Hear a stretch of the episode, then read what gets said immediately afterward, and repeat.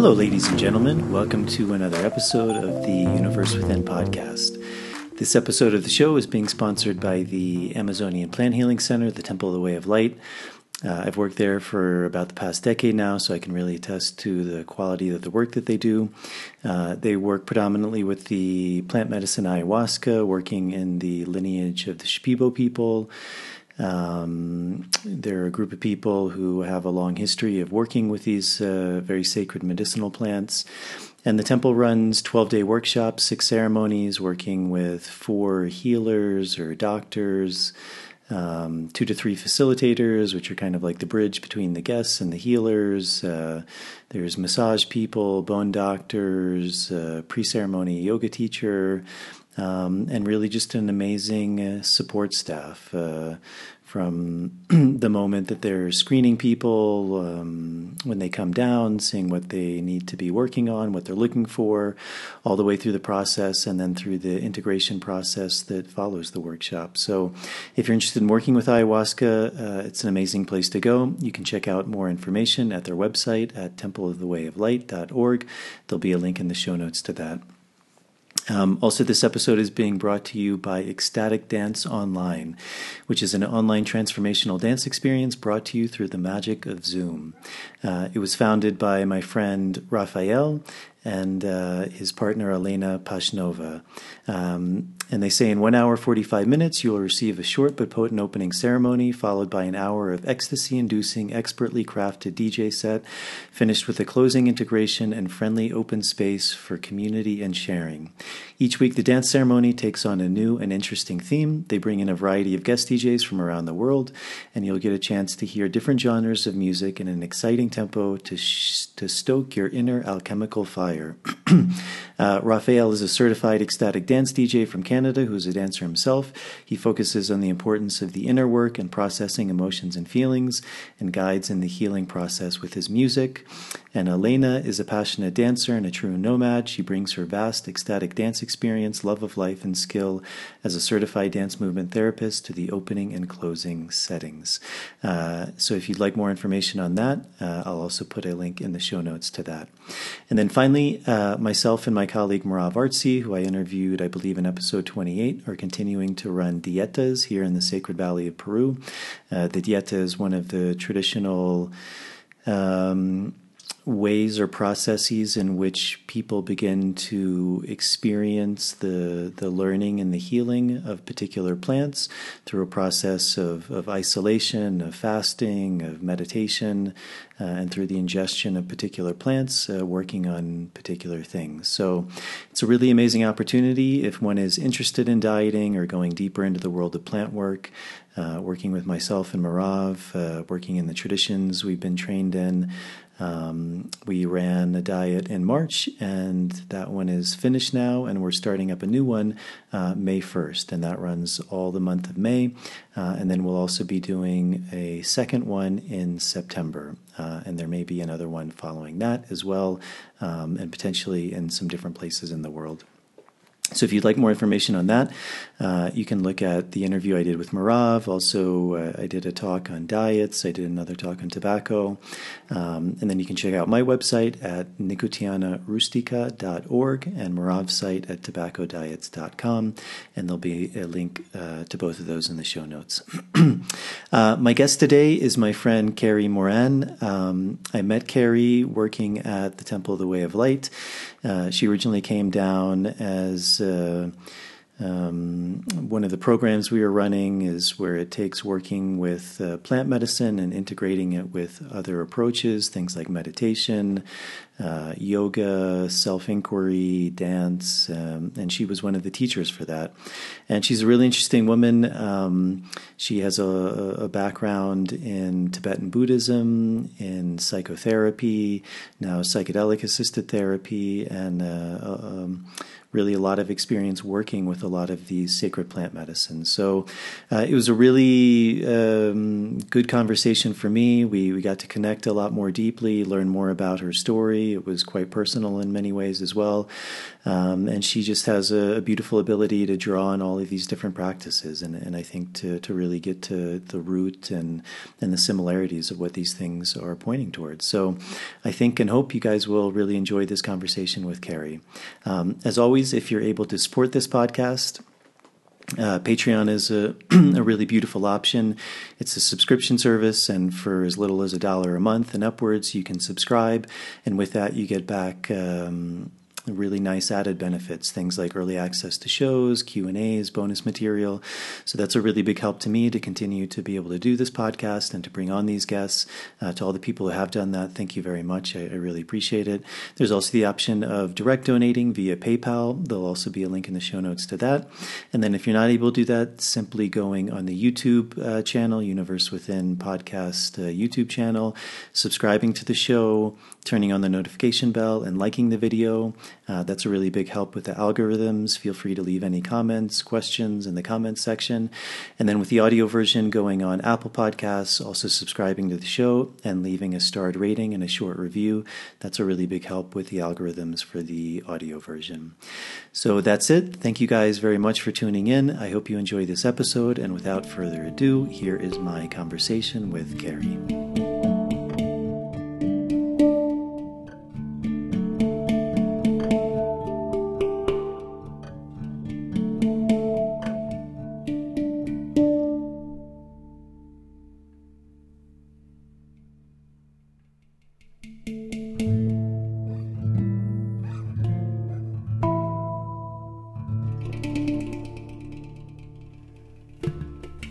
I would say let's start with some of your background. So we we met, uh, we were working together at the the Amazonian Plant Healing Center, the Temple of the Way of Light. Uh, I think. I think you came down. You were maybe part of the the Deep Immersion, which is like a longer program, and I think you were teaching at the time. Was mm-hmm. the first time I met you, mm-hmm. and I think you were doing some maybe integration work with the temple. Um, not integration. No. Let's not say I did integration work. Okay, but you were teaching. I was teaching yeah. at the Deep Immersion program, and we have met. We may have met in October 2015, if you were around then, because that was the first time I came to the temple. I know it's been a long time. I'm, I'm kind of bad with yeah, timelines, but yeah. anyway, we yeah. met. We met at the temple around then. Yes, yeah. and I did teach there for like a year or something. Yeah. So I know, where were you teaching? You were teaching like mindfulness and meditation? Well, the context of uh, the deep immersion is there's lots of room to teach. Mm-hmm. so there was things on mindfulness and embodiment and also emotions. And I had a dance class going. Oh, wow. Ecstatic dance and astrology, you know, so all Beautiful. sorts of things that can help complement people's experience, right? Yeah. So I I remember when I met you, you you seemed very kind of knowledgeable or immersed in, in also Buddhist philosophy, and, and I found that very interesting. I also just spoke with uh, Mihao today. Uh, oh, he, I've been wondering about him. How is he? he? he? sends his love. He seems like he's doing really well. Oh, um, but but he just really wanted me to say thank you on behalf of him to you because you you really helped to open him up to, to yeah, kind of that path. Also, I gave him possibilities. Oh, that's so great. Uh, yeah. Good. Yeah. And he's still in Poland? He's still in Poland, yeah. Okay. Yeah. I tried to convince him to come on, but he's he's got to think about it a little. They need another permaculture coordinator, but I don't think he's going to do that. Yeah. So maybe just a, a, bit about your background. Um, you, I know you're you're from the U.S., but you you spent a long time in Asia. So what? Who's Kerry? Like, how did how did she come to, to be doing what she's doing, and, and what eventually led you to to the Amazon where we met for the first time? Sure. Okay. that's a uh, big question. That's a big question, yeah. uh, so, where would I start with that? Uh, I would say I think I've been fortunate enough to have several lifetimes in this body already, at least two, three, four distinct ones. Mm. And in my 20s and 30s, I spent uh, 14 years in Asia. I lived in China, and then I moved to Nepal and lived in Kathmandu mm. for 13 years, I think. Wow. Not planning any of this, it just happened beautifully. Mm. But. Uh, and what, what year was that? Not to try and guess your age or anything, but just for context of. I went to China in '84. Wow. Uh huh. Yeah. And I came back to the states in '98. Mhm. I mean, to live. Obviously, I wasn't solidly out of my country for 14 years. But Yeah. yeah. So um, So that would have been a big kind of time for change in, in China too. A lot was going on. that was really interesting to be there in '84, right after the Cultural Revolution, just kind of dissipated because there was so much trauma there. I mean, there still is. It's just all covered up from the Cultural Revolution, and I mean, you know about a bit about that, yeah. The massive overturning of everything, of every aspect of society. Yeah. And uh, my husband and I were teaching English there, one of the first uh, batches of American teachers to be sent there. Mm. And our fellow teachers, the Chinese teachers, would tell us stories about having to kneel on broken glass with a dunce cap on, you know, being publicly repudiated. And it was all just like, that happened, you know, very nervous laughter. Yeah. But uh, China has changed so much since then. Obviously, every time I go back, it's like I don't recognize the places I was there. It was really interesting. I, I I remember something very distinctly. I, I, I was spending some time in China, and I was um, I'd been curious to learn Tai Chi, and, and so I was in a like a Tai Chi academy in Wuhan, and uh, it was very fascinating because I I remember really distinctly. Uh, I think there was one other foreign guy there. He's an English guy, and, and me, and everyone else was Chinese and it, they would ask like these questions like like how did you find this place uh, you know but they, they were very like happy that i was there and, Yeah. Because they really wanted to share this knowledge and and they were like how did you hear about tai chi? And i was like oh well you know in the us there's also people who practice and and they were like no. Right. and it was like what do you mean? They're like no no tai chi is chinese. It comes from here. It's not practiced anywhere else. And I was like, no, like there, there's there are people practicing. I mean, we have a huge Chinese population in the U.S. and people practice. They're like, no, no. Yeah. what year were you there? Uh, this would have been 2007, maybe something like that. Yeah. Huh. But it was just so strange. Like they, it was like they couldn't comprehend that there was Something beyond. something beyond China. Indeed. It was it was very very interesting. Um, Yeah. Yeah. But yeah, so so you're you're, you're teaching English in in China. Um, my husband got a job teaching English in Nepal. Let's go to Kathmandu. It sounds like a cool place. Seriously, that was the depth of the motivation. but the forces at play were deeper too, you know. So right before we went to Kathmandu, Tibet opened up for the first time to foreigners. This was in the summer of 1985, and we got to journey across Tibet on the overland Wow. on the way to Nepal. And it just touched me so much. You know, the quality of the Tibetan people, their devotion to the Dalai Lama, to the Buddha Dharma, you know, hmm. and the way that had been repressed and suppressed by the Chinese for so many years, but their faith was still so strong. Hmm. And I saw, even in that first trip through there, that first journey through there, that wow, these people have something that I want. You know, they're so balanced, they're so grounded, they tell great dirty jokes, or really bad dirty jokes. I mean, but they're very earthy, Yeah. but their hearts are also open and they're connected to something bigger in a way that's just unshakable. So that was kind of my first contact with Tibetan Buddhism, Hmm. which ended up being a big thing waiting for us, for me in uh, Nepal and Kathmandu. Because of all the places in the world to study Tibetan Buddhism, actually, Kathmandu is, is, or at least was, probably the most diverse and the biggest. And for people who aren't familiar with that, is that because there there's a big uh, like refugee population in, yeah, in they, they mostly assimilated. You know, the the Tibetan diaspora was started in the fifties when the Chinese came in and invaded. You know, many Tibetans fled to India along with the Dalai Lama, and there's communities there. But Kathmandu, which has a long history of connection with Tibet anyway on the trade routes, Hmm. has also uh, several big Tibetan communities, and they're pretty. I wouldn't, you know, I wouldn't call them refugees anymore. They're displaced persons certainly, but they've created lives and businesses and built many, many monasteries, and many uh, great teachers and lamas were living around Bodha stupa at the time. I don't know if you've heard of Bodhanath. Mm-hmm. It's the big, big stupa on the outskirts of Kathmandu, um, created with Tibetan support, I think, I don't know, 700, 1,000 years ago. Mm. So, big Tibetan community there. We ended up living there, still not knowing we were Buddhist. Took a few years to get the message, but eventually I did connect. Um, with the Dharma in a way uh, of just recognizing, yeah, there's something here for me. I want to learn this. I want to study this. I want to take refuge, become a Buddhist, and treat this as my spiritual path and practice. So. And what was the calling for you? Like, what what stood out that made you drawn to that? Yeah. Uh, well, one, I'd always been. I like to say I'm a seeker, but I'm also a finder. but I've been tuning into spiritual things since I was a child, looking for spirituality in the Catholic Church where I was raised, but sadly it never spoke to me, even though I sought very sincerely. I did not find in that domain.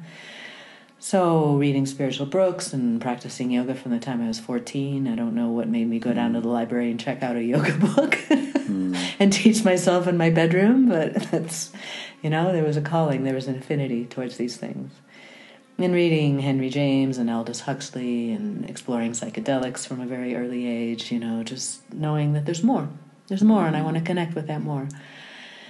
So, partly uh, Tibetan Buddhism in particular spoke to that, and another part was what I told you about traveling in Tibet, because I went back every summer for the next, I don't know, three, four years and spent months mm. traveling with Tibetans and seeing uh, the quality of their being, and again, just feeling so connected with it, so impressed by it, so much like, yeah, this is good. Mm. So that kind of personal connection too. And how would uh, this is another big question, but how would you?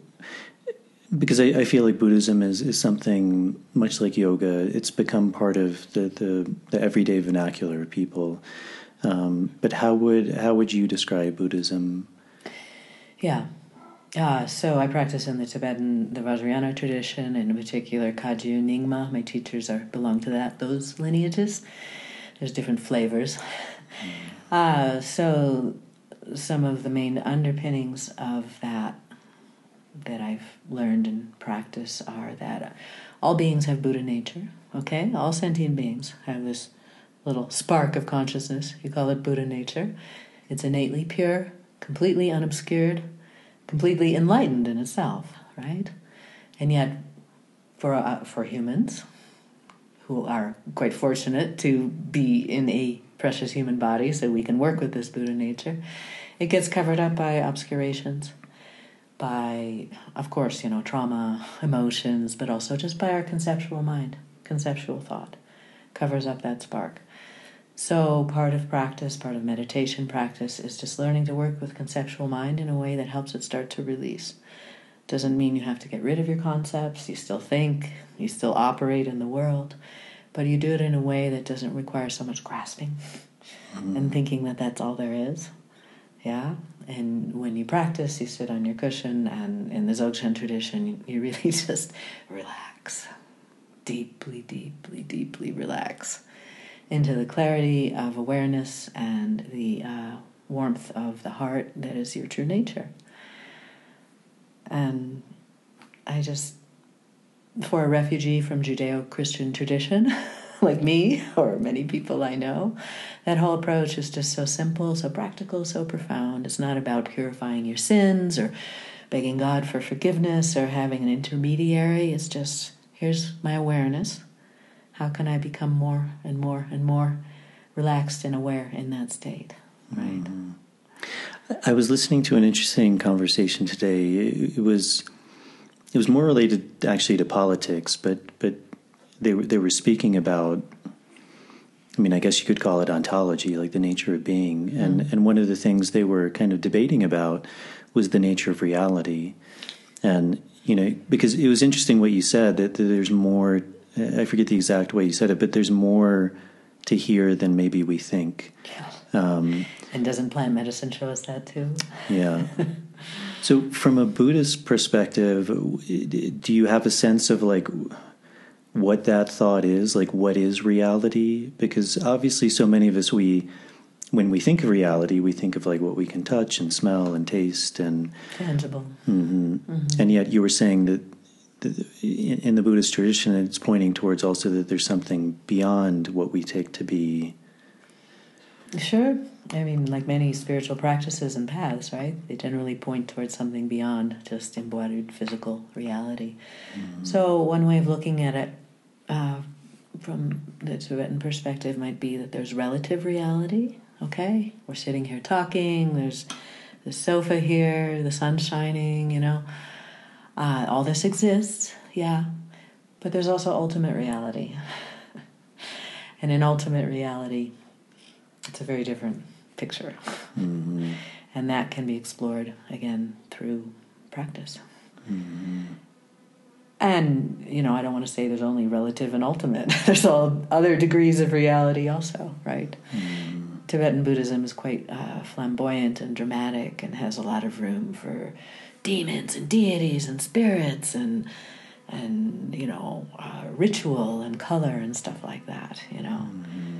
which are i guess are meant to support the mind in all, in uh, relative reality to opening up to something more you know and how how would you because I I know within the Tibetan tradition like you know like obviously there was a spirituality before the Buddha yeah. or however we take that whether it's real or myth but that that that that introduction of, of the idea of, of, of Buddhism of Buddhist thought there was the, the Bon tradition. Yes. Yeah. So how what is your understanding of, of like how these maybe like to start like what is the Bon tradition and then how how is the influence of Buddhism kind of inter intermingling with that create something that seems quite special because right. Tibetan Buddhism does seem very distinct from maybe other paths of Buddhism that are that right. are practiced around the world. Right, and sometimes it doesn't have much to do with the Buddha per mm-hmm. se, although the teachings are still there.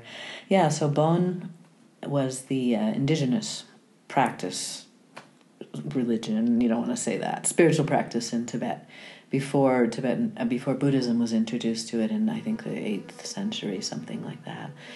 So Bon is a practice uh, that involves, it has a lot of connections with the deities of the earth, just like here. they don't call them Apus in Tibet, but kind of the same thing. Mm. Uh, you know, the uh, protectors, the um, nature spirits, uh, all sorts of multi layered things. It's quite a shamanic uh, path, actually, and it's still around mm. in some ways. And then when Buddhism was introduced to Tibet in the 700s or 800s, I don't know, by Guru Rinpoche, Padmasambhava, a tantric wizard magician from India. I love this because it's just so rich and juicy. Mm. Uh, he brought the Dharma to Tibet. He subdued the demons. He bound them over to serve the Dharma. This is how the story goes so that you know he didn't wipe away or expunge Bon. It was more like, okay, all these local spirits are going to be enmeshed or entwined with Dharma now, and that's part of what makes Tibetan Buddhism special, I think. Mm-hmm. So I find it you know very earthy, very pagan in a way, mm-hmm. pretty wild. It has uh, scope certainly in some lineages to deal with the dark side, the shadow, as well as the bright stuff. It is by no means just sitting on your cushion and trying to think pure thoughts or not trying to not think at all, which never works mm. anyway. it has a great capacity to work with the emotions and the passions and embodied energy, and that's part of what appeals always appealed to me. Mm-hmm. And again, I start to find this remarkable intersection with plant medicine, which we'll get to eventually in this conversation. But mm-hmm. yeah. One thing I always found interesting about actually, let me try and open this window and get this fly out.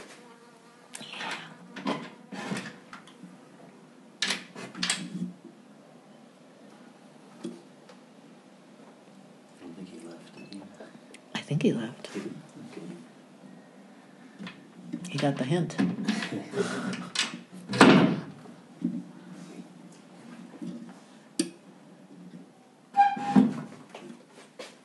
Um, one thing I, I, found really interesting when, when, I was there was the I think it was uh, Milarepa, and the, this idea that you know he was this kind of great warrior, this warlord who actually killed many many people, and then he found the light, the calling, Buddhism, and and now he's revered, and and I think that's really interesting because we, it, for me, it seems like we're living in a time where. you know, you were talking about this idea of like Judeo-Christian thought and this idea of like sin, um, but I think so much of, of what I see is like almost this judgment of like you know if you've made a mistake, yeah that's who you are now. Yeah. You know, and there's no redemption. Yeah. And something I find really interesting with the story of Milarepa is like, I mean, this guy was like, he know, was a but, tantric magician. Yeah, yeah. He he caused the whole dining hall his evil uncle was in to collapse, and he killed fifty people like that out of mm. revenge. You know, because he was treated so badly. Yeah. Yeah. And yet he could. That's part of this path. I think is that it involves the power to transmute the base energies. It's alchemical in a way. Again, Mm. just as plant medicine can be. To transmute the darker, heavier energies into serving, um, you wouldn't say the divine in Buddhism, but into serving the basic nature of reality, let's say. Mm. Yeah. And to benefit beings, Yeah. which is a huge part of the path. I think I was also reading that um, the Dalai Lama was saying he's not going to have a successor, or that that like the the at least that part of the tradition is is kind of ending with him. Is I'm not, I haven't read things like that. Mm. I may be not up to date, but I think perhaps he was just saying in an open ended way that anything could happen. He, he said before he could be reborn as a woman, or Mm. certainly he'll be reborn out of China and Tibet proper because the political control. Did he come back? just leave it open for a second. Okay. Sounds like the same one. um, he's made it quite clear he won't be reborn in China proper, including the Tibetan Autonomous Region of China, because then China would have political tr- control over that incarnation like it has taken over other lamas, and it's not a, been a good thing. Mm-hmm. So. Do you do you see that that tradition is still very alive, or like many indigenous or kind of older traditions? Do you do you think uh, a lot of that is being lost, or do you think there's still maybe because of the diaspora, there's there's still like Juice in it. yeah juice in it? That's such an interesting question. And again, I, yes, I see the parallels with other indigenous traditions. Um, you know, the Tibetans say something like, We held on to the Dharma and the teachings too tightly. Tibet was a very closed realm, right? Mm. And so the Chinese had to come and break it open. And then it was like shaking the apple tree so that the apples rolled all over the world Mm. the apples being the teachings, right? And uh, there's quite a huge and dynamic Buddhist, Tibetan Buddhist scene, I guess, in the United States and Europe. There's teachers, there's centers all over the world. There's a mm-hmm. Buddhist Chorten I've been out to a few times, just past Chinchero, Oh, interesting. that a, a teacher built there, or his community did. So it's definitely alive and it's changing, and in some ways mm-hmm. it's changing for the better to serve modern people. In some ways, some things are being lost, perhaps. Yeah, I think he's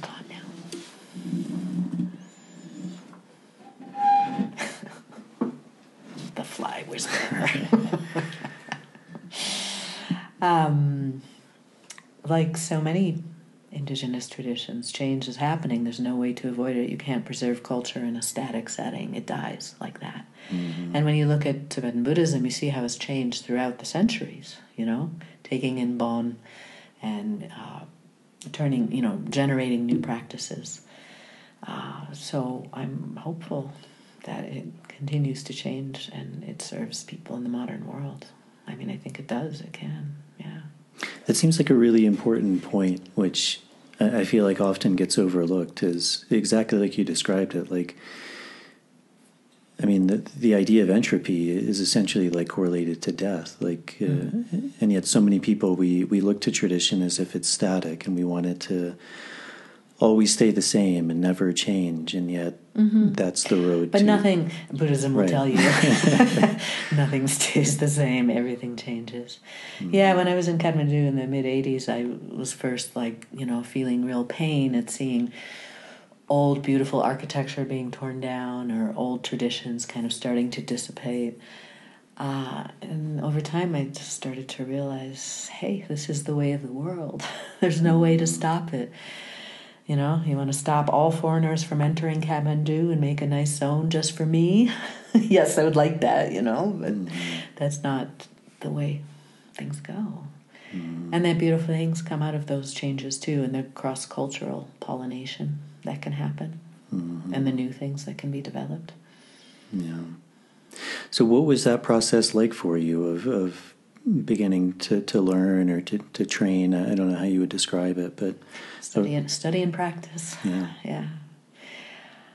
Um, it was really good.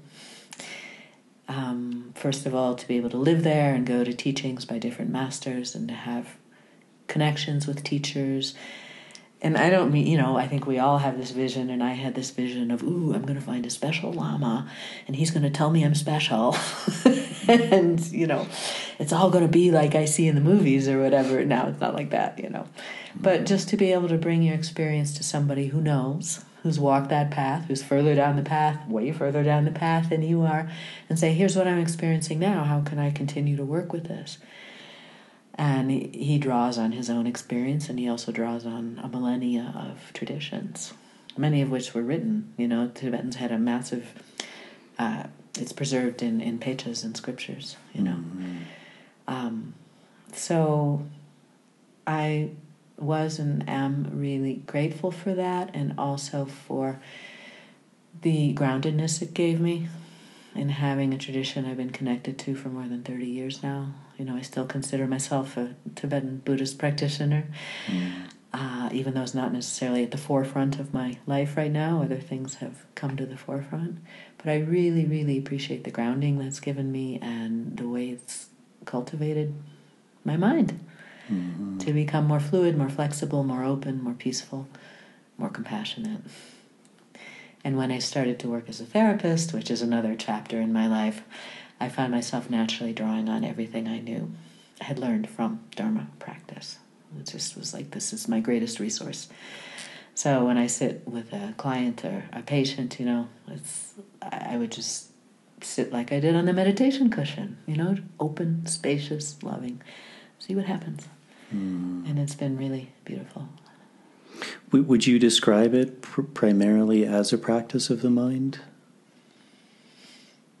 I'm as opposed to what? the physical practice? Uh, There's certainly a physical component. You know, one of the things you do, uh, starting off, are the, the four preliminaries, the Ngondro practice. You do 100,000 prostrations, full prostrations on the floor, which was not a good thing for my knee, but I did them. 100,000 mantra recitations, 100,000 mandala offerings, 100,000 guru, uh, guru, um, guru yoga visualizations, you know. And just the practice of doing anything 100,000 times is really going to ground you, yeah. Uh, so there are physical components to it, but obviously it's working with the mind, although not just the, you know, mind is a very tricky word, and I feel like sometimes it's mistranslated. Tibetan has has many different words for aspects of the mind. We don't have those in English. But uh, mind, when we say it, we tend to think of our mental, conceptual mind, right? I think from the Tibetan perspective, there's more dimensions to that, including the dimension of awareness, Rigpa, mm. which is tied in with our Buddha nature. And emotions would be in that, that same realm? Emotions would be in that realm, but to tell you the truth, I did not find Buddhist practice so valuable for working with my emotions. Hmm. I think it has the capacity or the potential to, especially some of the, the tantric approaches. Uh, and I think with certain teachers, they can do amazing things with that. But um, I found working with depth psychology and then, of course, plant medicine to be really helpful in opening up my emotions and allowing them to flow. And I think there's a real easy way that Western practitioners can sit on the cushion and we just sit on our emotions. Mm. and we sit on all you know all the past stuff that's buried and we're practicing up here but whatever's going on down here is a whole different thing yeah. and for me it took ayahuasca to open this up yeah yeah you use this word tantra that, that's another word that, that i think people are familiar with but they have a very particular idea of what that means right and what it means in the west is sexual practices that you go to a workshop and do or something right mm-hmm. Uh, and I'm looking at Tantra, which is has both Buddhist and Hindu components. You know, there's ancient Indian Tantra, Tibetan, uh, Buddhist Tantra. Uh, it's an embodied practice that encompasses every aspect of life. Every aspect.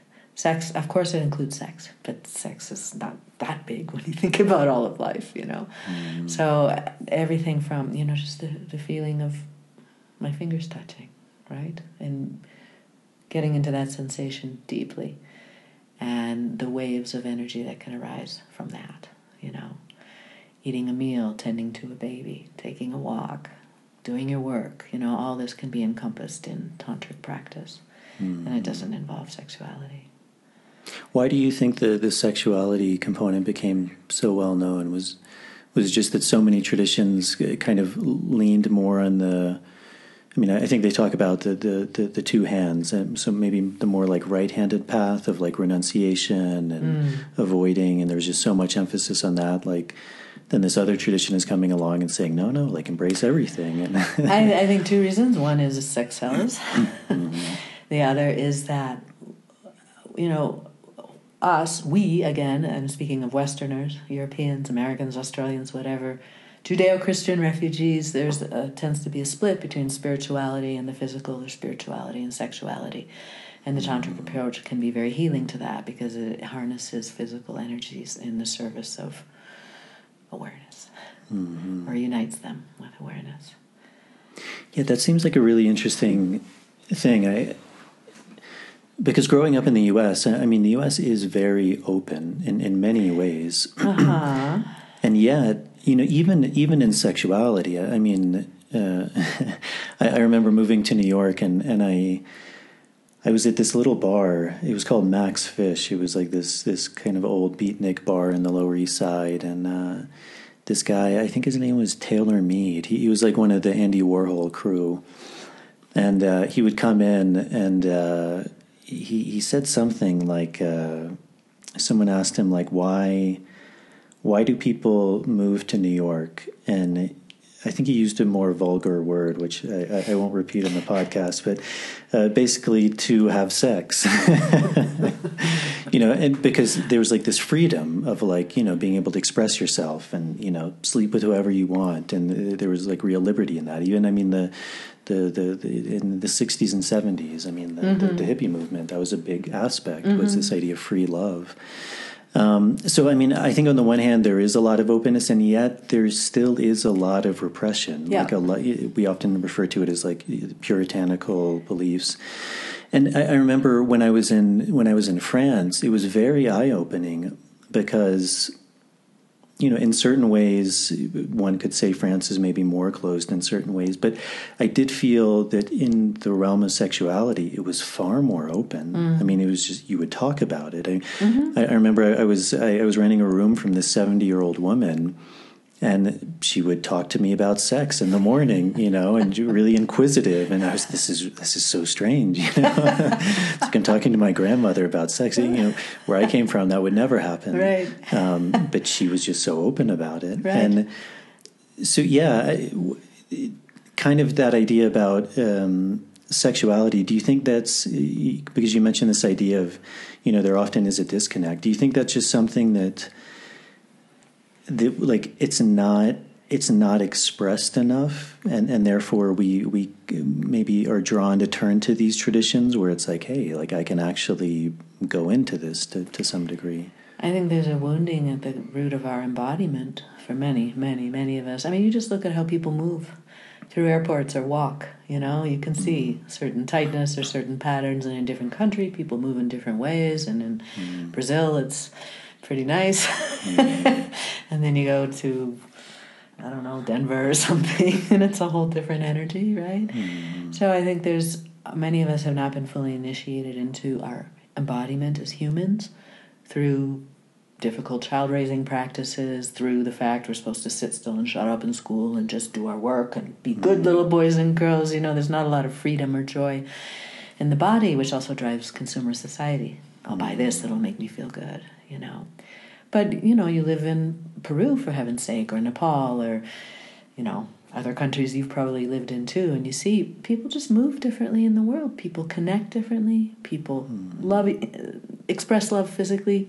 I don't mean sex, but just mothers and their babies or whatever.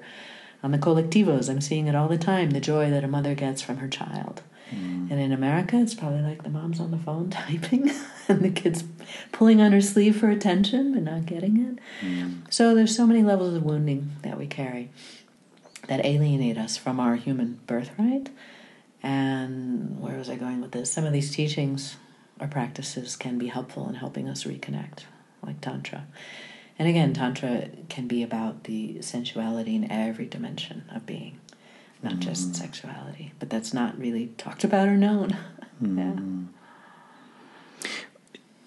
When you were in Tibet, did did you?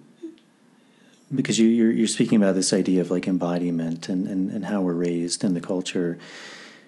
Uh, I would imagine there was this sense that the, the, the spiritual practice was very much like embodied in, in the day to day lives of people as well. Yeah. yeah. Yeah. I remember uh, traveling out to Mount Kailas. You know, it's a sacred mountain in far western Tibet, sacred to Hindus and Buddhists. And you pilgrims go there, and they have for millennia, and they go and they walk around the mountain. It takes three days. You can do it in a day, but it takes three days.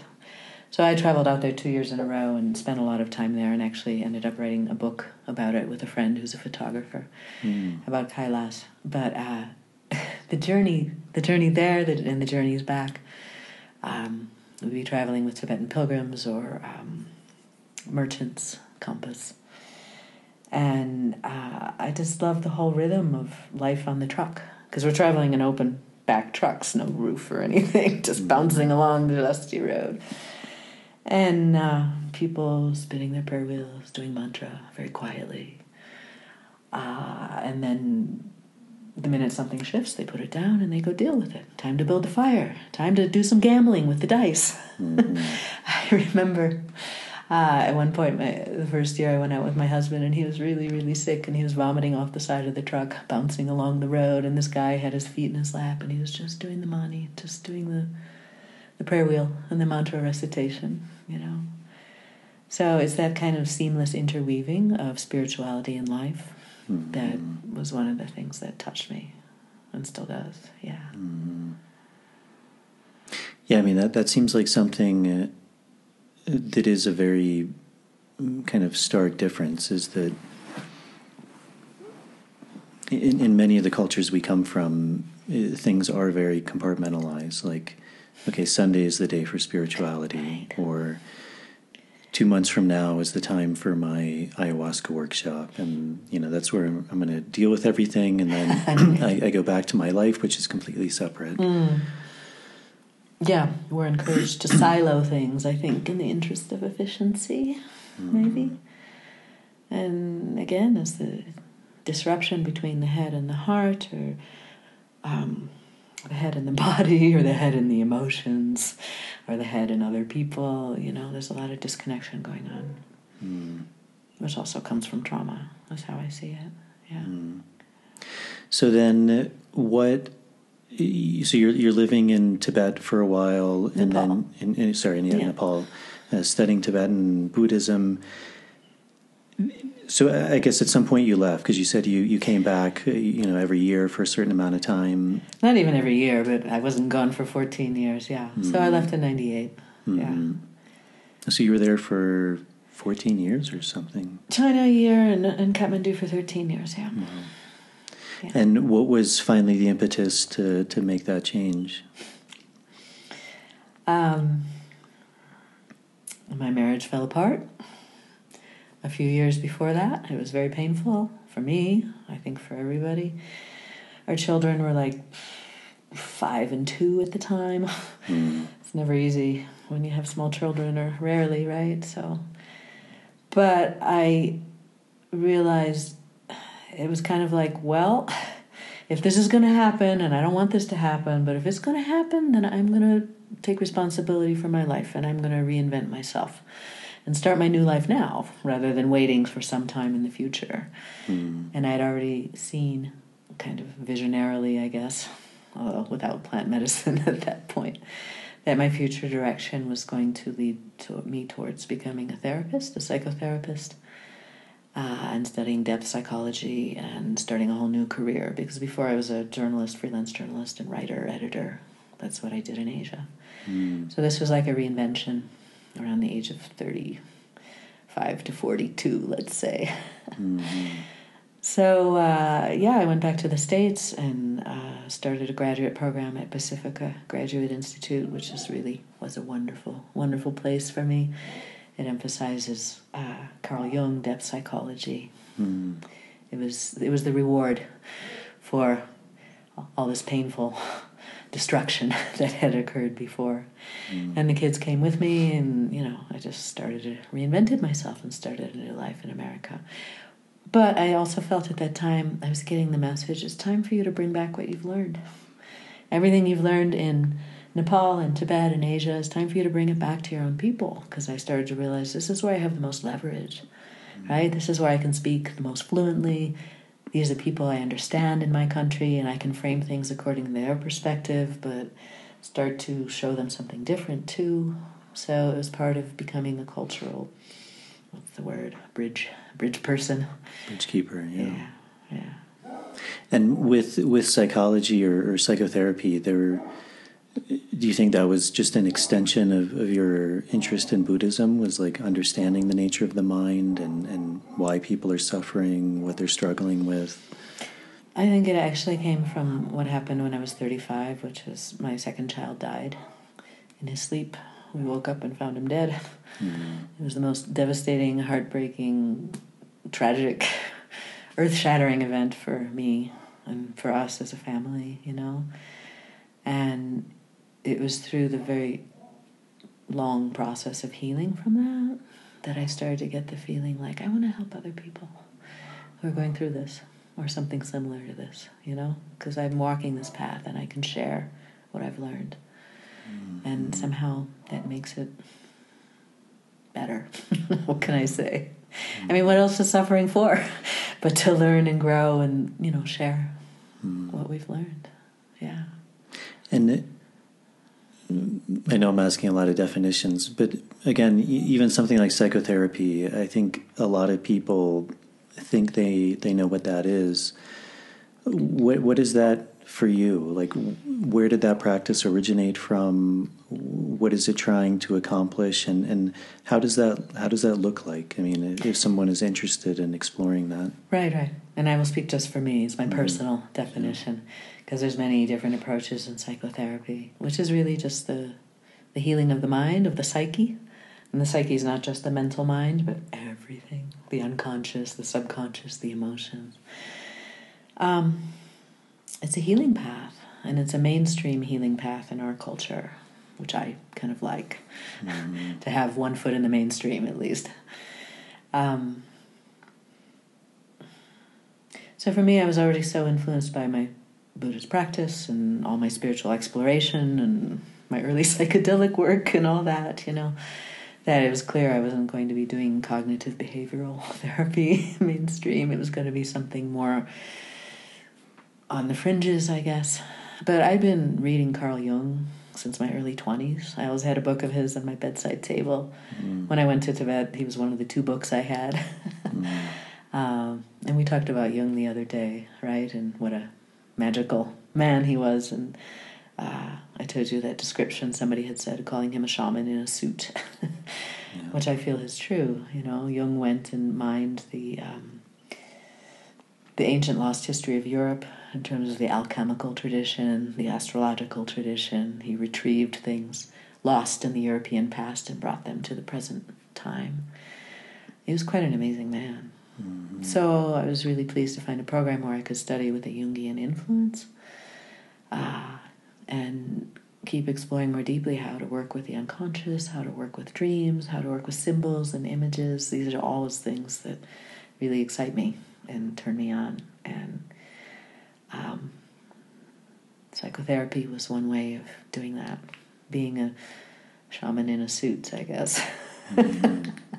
Or a cardigan. A pantsuit. I think when, when a lot of people think about psychology, they, they think about Freud. Um, uh-huh. how, what do you think is, is the difference between that way of working and, and the, the more Jungian approach? Yeah, it's really interesting because, you know, they had a connection, Freud Mm-hmm. and Jung, and Jung was Freud's, I don't want to say student, but Freud was his mentor maybe for a long time. And then they had a rift over the nature of the unconscious, I think. And, and Jung realized he had to go his own way because he felt so deeply that what he was experiencing had some truth in it, whereas Freud would be more like, you know, ah, that's just projection or whatever. Mm-hmm. Um, at the same time, we had a class on Freud uh, at uh, in the program, uh, and uh, I got to really appreciate Freud as a very deep and um, sexually motivated being. and when you look at their astrological charts of the two of them, you start to see, yeah, that makes sense for Freud's personality, Hmm. and that makes sense for Jung's personality. Mm-hmm. Um, but there's not much Freudian stuff around nowadays. I don't think. You know, it's Mm. not. It's kind of not so popular now. Mm-hmm. Do you think that's just because it's it, it's very niche in a way? Like it, it just it, it has its limits and Yeah, I'm not. I don't know to what extent it's been upgraded for the modern mind because Freud was a hundred years ago and people have changed. Um, it also is a, quite an investment financially and time wise. It's Hmm. usually it is Freudian psychology is one way of going into the unconscious. Absolutely, and I respect that. I just I prefer ways that are maybe a little more fluid or playful or more fun. and and when you say unconscious, what, what do you mean by that? Because again, that's that's I think a word that that many people have very different ideas of, of what that actually means. Yeah. So there's our conscious mind, the level at which we're speaking now. Uh, and that is maybe 20% of what's going on in this room in terms of energetics or perceptions that we're not aware of here, but we're still feeling. Uh, uh, the, the interpersonal dynamics, the stuff that we each carry from our pasts, which are buried in there. Uh, the unconscious is everything you don't know, which is quite a lot when you think about it, right? That's the majority of reality. and especially everything, the personal unconscious, everything you don't know about yourself. Everything that happened in the past that you forgot or you shoved away because it was too much or it was so traumatic and overwhelming you just couldn't deal with it at the time, so it got buried. Or it falls into your shadow because it wasn't acceptable in the family you were growing up in. So you learn to not be that noisy person or whatever, you know, and all your, say, your joie de vivre, your vivacity or whatever, oops, got, got uh, shoved down. So you become very, what's the word, phlegmatic, practical, da da da. You know, when people talk about the shadow, they often think, oh, these are the bad parts of me, and sometimes they are, but the shadow can also be bright parts of you, talents or skills that you really have, but they just never have had room to develop.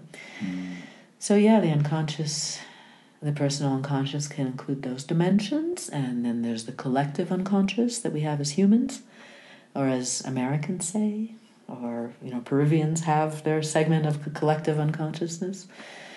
Um, all the stuff from the past, memories, ancestors, DNA, trauma. Um, you know, you look at race in America, for example, right? There's a huge example of the collective unconscious. It's it's been carrying a lot of stuff, and some of it is coming to light, which is good, right? But it's painful and it's difficult and it's confusing, and often we're like, why aren't we over this yet? it's because there's still such a huge mass of stuff down there that needs to be brought into the light and seen and redeemed. And that's a process that can happen personally, collectively, probably for all humans too. Mm-hmm. Yeah. Would an analogy then be like similarly to the difference between sex and gender? Like sex being the the the un, the the individual unconscious and gender how that's embedded within a, a collective, within a society, the, the, the norms, the, the, the past, the trauma. Yeah, although I think you still have a bit of biology in there, and I'm not sure where that Mm. falls in. Yeah. Yeah. Uh, I don't know. It's not completely hidden for me that Mhm. that analogy, but I would have to think about it some more. Yeah. And so, psychotherapy, in in the the way you were trained, it's it's a practice to to be able to go into the unconscious and to become conscious of of, of the unconscious Mhm. in, in an attempt to, to to bring those to light or to release to heal them. In an attempt to heal, in an attempt to grow, in an attempt to understand more, you know, just um, yeah, it's a whole bunch of different practices, and it's also an attitude, which I also feel is so important when one is working with plant medicine to be able to bring to a ceremony, just an attitude of warmth towards oneself. If I was working with another person, I would have warmth warmth towards them and their unconscious, but you can have this inside too uh, warmth and curiosity and openness and non not judging anything, just like whatever arises. This is Buddhist again. Whatever arises, it's just the display. We're just watching it. You know, let's just get just watch the display without having to define it or fix mm. it or put it into a box or heal it immediately. You know, mm. just this deep, deep acceptance of whatever comes. And I found just with that attitude that um, things the unconscious starts to warm up and mm. release a little more. Because if it's met with judgment or fear, you know, it's just like a person. Why would you want to hang out with somebody who is judgmental and fearful and critical of you? Hmm. Be like, no thanks, I don't talk with you. Hmm. So the, the, the end goal isn't necessarily to understand it, although there, there could be an understanding, but simply to to allow those things to come up because potentially they've been suppressed. That's the process, that's the practice. I don't like having too tight an end goal because then that can turn into manipulation and hmm. extraction. And I think there can be a whole, how would you say, colonization of the unconscious or the psyche that can happen. People can have a very extractive approach towards, I want to find out the root of my problem and get rid of it. Mm-hmm. and that strikes me as just like, you know, coming into a country and pillaging it and mining for gold and strip mining, you know? Mm-hmm. It's not respectful to the whole environment. But the warmth is the process or the practice. And I mean, sure, you can have intentions or aspirations or goals, I guess, if you want, of, yeah, I want to heal, I want to release, I want to understand, I want to grow. That can just be a big one. And it's a fascinating process, let me say, and it's really fun. To track your dreams, you know, and let your dreams speak to you, get these messages from the unconscious, for example, or to play with intuition, which is an interface between the conscious and the unconscious mind, Hmm. and just realize you know something, and to trust that knowing, which only comes with time. It takes time to cultivate that. That's an interesting definition. I hadn't heard that before. That that intuition is the like the meeting point between the, the conscious and the unconscious. Yeah, I don't know where that came from. I just said that, but it mm. sounds right to me. Mm-hmm. because it's definitely not rational conceptual mind that knows everything. Intuition is knowing without knowing how you know it. It's just a mm. direct knowing. And again, this plant medicine is a conduit for that, right? Mm-hmm. You mentioned the idea of dreams, uh, and, and I, I know Jung was, was very fascinated by those dreams and archetypes. How do you how do you see the the work of dreams? It, it's a it's it, it's a topic I've touched on a number of times, and you know I've I find it very fascinating because even in the English language and in, in a lot of the cultures we come from, we, we have these expressions which are very, you know, all of these expressions come from a real root. You know, I think that's why like etymology is so fascinating too. But but even even in expressions we use things like that's just a dream, mm-hmm. or or a child has like a, a really big idea and someone will tell them almost like in a degrading way, like no, no, you're just dreaming. Right. But you can also say, uh, he's so dreamy or whatever. You know, there's yeah. still a, a bright side to that. Um, Yeah, no, we're very we don't honor dreams in this culture, and in other societies, sometimes they do. I can't remember where it is that they everybody gets up and shares their dreams the next day. All the adults mm-hmm. in the community. It strikes me as a wonderful practice. I think the Shuar and the Achuar do that. They, uh-huh. they, they uh-huh. drink uh, they drink a lot of uh, Guayusa, which is similar to yerba mate. Uh-huh and and they, they, they recount their dreams. And the elder, I think it's usually the the woman, the, the grandmother. Yeah. She she then kind of interprets them and, and bases the day around that. Yeah, which is a beautiful way of weaving in unconscious and consciousness, right? Yeah. Mm-hmm. So I think dreams are these are these are these gifts that we have that come to us for free. We don't have to pay for them. We don't have to take a course and learn how to dream. It just comes. Mm-hmm. And it's possible to practice to start to remember your dreams better Big part of that is writing them, having the diligence to write them down right after in the morning, the minute you wake up. I mean, I have dream journals going back 30 years, like stacks and stacks of dream journals. And I, I have learned so much. Sometimes they're, how do I say, pre pre recognition of something occasionally. Mm-hmm. Uh, often reflections on a current situation, sometimes mysterious. It's just like ayahuasca. I think dreams kind of come from the same place that ayahuasca visions do, which is our unconscious, which is not to discount the effect of the medicine, you know, or the role it plays, but they're so personal, right? How everybody's visions are personal. Mm. So, uh, what was it about dreams? What are we talking about? I, I guess, like within within that Jungian way, how, how does mm. how does one work with dreams? Mm-hmm. How does one interpret them? How does one take whatever is being transmitted through that space and um, apply it to? We were talking about reality, but you know, to to this reality. Yeah. Um, number one step: record them and that opens the conduit so that you remember more and more because quite often people don't remember their dreams very well. But i think you find if you start to write them down every morning that you start to remember them more and more. And this is something i've also found very handy in ayahuasca ceremonies i will say for myself because mm my capacity to remember things that happened i'm not saying 100% it never is but i can remember a lot of what happens in the ceremony. I think through working on that cognizance so you record them, and uh, over time, you start to work. Say you have an interesting dream one night and you want to work with it, so you write it down, and then you start to look at it. And uh, I don't know, just give me a little example, something. It doesn't even have to be a real dream. uh, I'm I'm I'm battling a, a demon in or something something very scary. Maybe it's anthropomorphic or it's it's somehow yep. more ethereal but there's some scary figure. Yeah yeah, yeah and yeah. there's a fight. There's a um, yeah yeah which are common. Mm-hmm. fight dreams are common for people. Um, then maybe starting to look at okay what is this figure that i'm battling? And you can draw it or paint it or just see it in your mind's eye. Again it's like working with a vision from medicine right? What are the details of it? Can i see it in present time if I get myself into that state, can I start to engage with it? What color is his skin? You know, is there is there hair on it? What's he wearing? All the little details have information, you know. Mm. And in that way you start to develop a relationship with it in your waking time. At night you're battling with it, but in the daytime you can start to get curious. This is the warmth and the curiosity that I was speaking of earlier, you know. Um, what does a demon mean for me? What are all my associations with a demon? Or let's say I dream about bacon. what does bacon mean for me? Why bacon? Why did this symbol show up in my psyche mm-hmm. when it could have been, I don't know, prosciutto or whatever? Mm-hmm.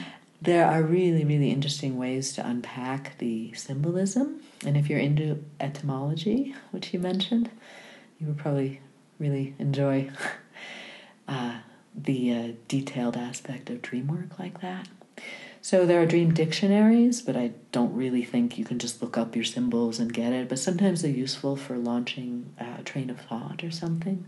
Mm. Um, ways to hunt down the meaning of this image for you and why did it show up for you personally. And then over time, especially with dreams, especially if you tend to, tend to have a similar series of dreams, like fighting or running away or whatever. Um, as you start to develop a relationship with those parts of the psyche that are unconscious, the dreams can start to change.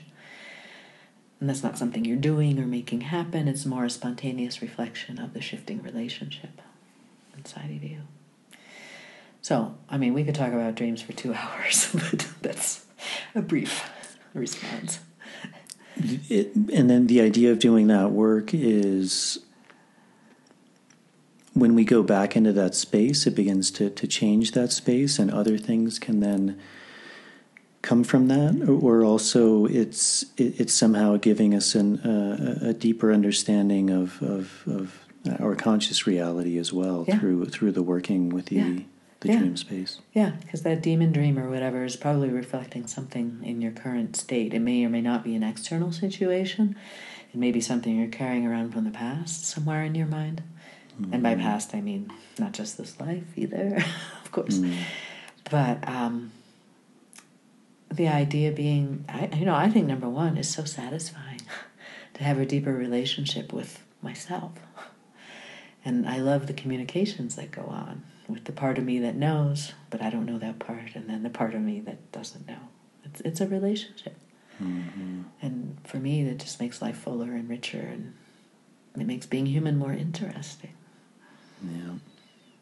So then you mentioned plant medicine a number of times. How was how was that that journey? You mentioned uh, like when you were younger, you had worked with some psychedelics, and then we, we kind of started the the podcast off with we had met working in a, a plant medicine center, which they they predominantly work with ayahuasca, which is a I'm sure most people listening are familiar with it, but it's one of the main Amazonian plants that it is seen as a plant that has a, a, deep ability to heal us, but then also a, a deep ability to teach us. Mm-hmm. Um, so, what was the maybe what was that earlier work with you with psychedelics, and then how did because you know then you went on this long journey of, of Tibetan Buddhism, right. of psychotherapy, and then at some point you know later in your life you you found yourself again. Obviously, there was some spark or curiosity to to begin to learn about this other way of working yeah. as well. Yeah, yeah. Um, I was doing LSD when I was 15, 16, just as a seeker. I was reading Aldous Huxley and William James and being very sincere about it, you know, watching the sunrise in the Chicago suburbs. mm. it wasn't the best set or setting in many places, those Grateful Dead concerts, but mm. there's always part of me is like, yes, I want more. I want to see more. I want to understand more, you know.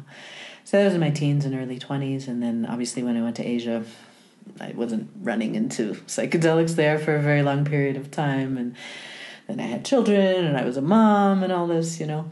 But uh, then my kids grew up and left, and uh, I think it was 2013 or 2014. I was in Hawaii visiting a friend, and ayahuasca arose in my field.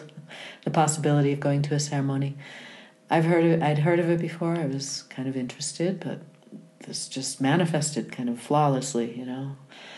So I uh, went to a ceremony. It was the only day, daytime ceremony I've done so far. It was in the daytime mm. with somebody who I think had roots in Daime and uh, had a vast amount of experience. And I, wow, it was so, I don't know what to say. It was so strange. it was so unlike anything I had ever met or encountered before. I really met the plant that day, and she met me, and we had exchanges and communications. And I remember thinking afterwards, I don't know if I'm going to do that again. it was just so bizarre. But uh, I went back to Portland, and ayahuasca circle immediately arose in my circle of friends. it was just manifesting for me. And I started drinking ayahuasca in the States, working with it myself.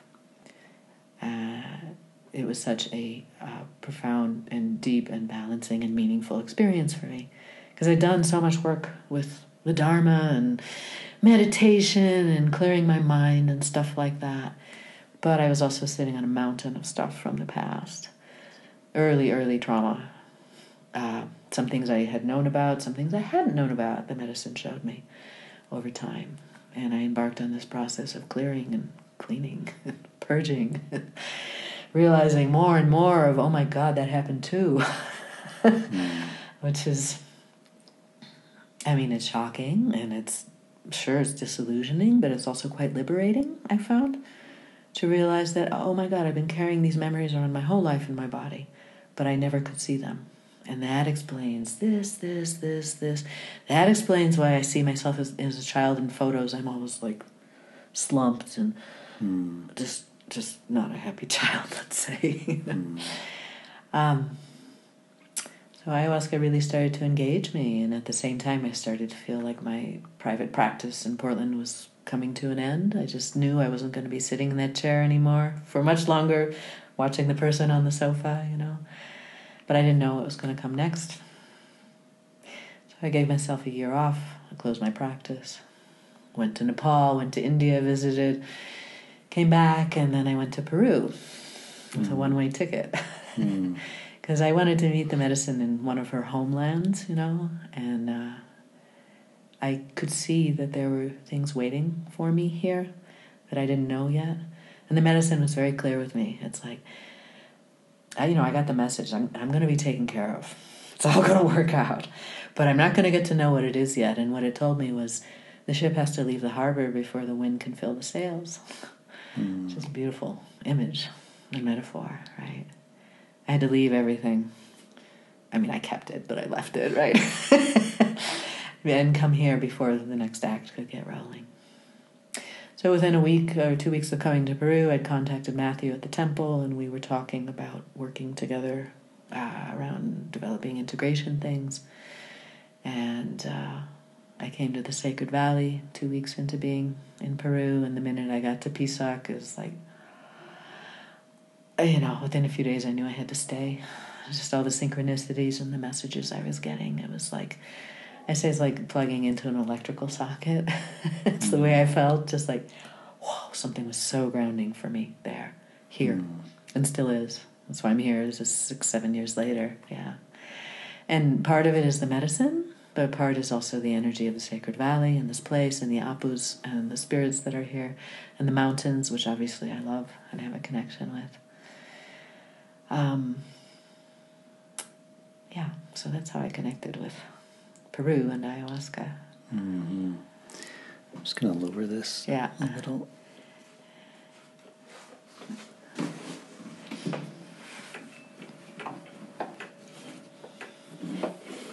I can see why.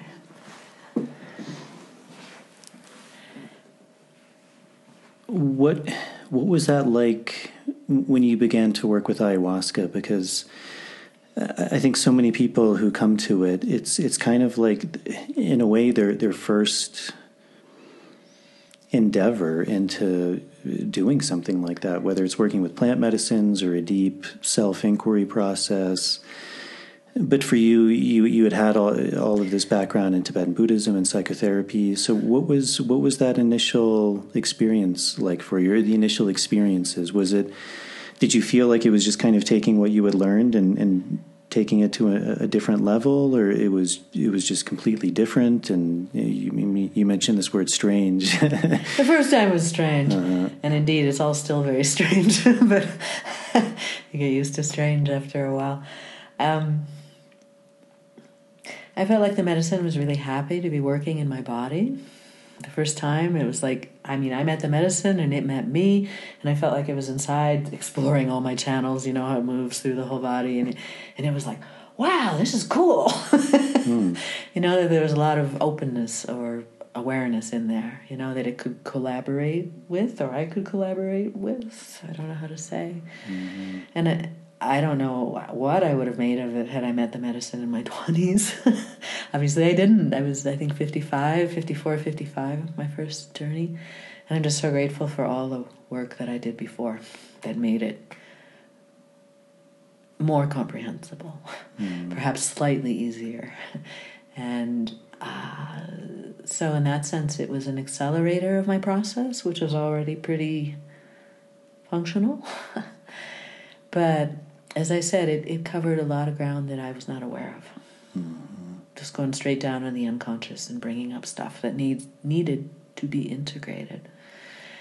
And uh, that is something I give ayahuasca great credit for, and great I have great reverence towards it from that perspective, I just see how it goes down right down to the root of your being, in my case, the first chakra, and starts to bring up stuff from the unconscious. And when I do integration sessions with people, because I work as an integration therapist now, um, I'm always hearing about how the medicine's working with their system and what it's choosing to start with. And so interesting to note that, yeah, it usually has something to do with their intention, mm. not in a way they expected, but still. And also, it seems to be going down and bringing up stuff that they were not aware of. Or they were aware of it perhaps in one way, but they're like, oh, yeah, that happened. And perhaps the impact of what happened was much bigger than they mm. recognized. You, you mentioned this idea, and I think it, it's really interesting that like your, your meditative practices were, were working like on this level, and then when you began to drink ayahuasca, it started going on, on all this other level, and it's it's something I've seen, and it, it's it's obviously it's a generalization, it's a stereotype, but it does seem like a, a, a pattern I've noticed is very often people when they have a very kind of maybe intensive meditative practice they can be very skilled in one area mm-hmm. but there is a disconnect from other things and often it's almost like a wall or a ceiling where mm-hmm. it's like mm-hmm. really hard for them to penetrate mm-hmm. through that um, and my sense is kind of you know like anything it doesn't have to be through meditation but anything if, if we get so ingrained in any particular thing, then that's kind of how we begin to see the world. And and if something comes along and shakes that, it's almost like mm, I, am not sure if I want to go there because that's that's going to completely redefine then how I potentially look at the world. Right.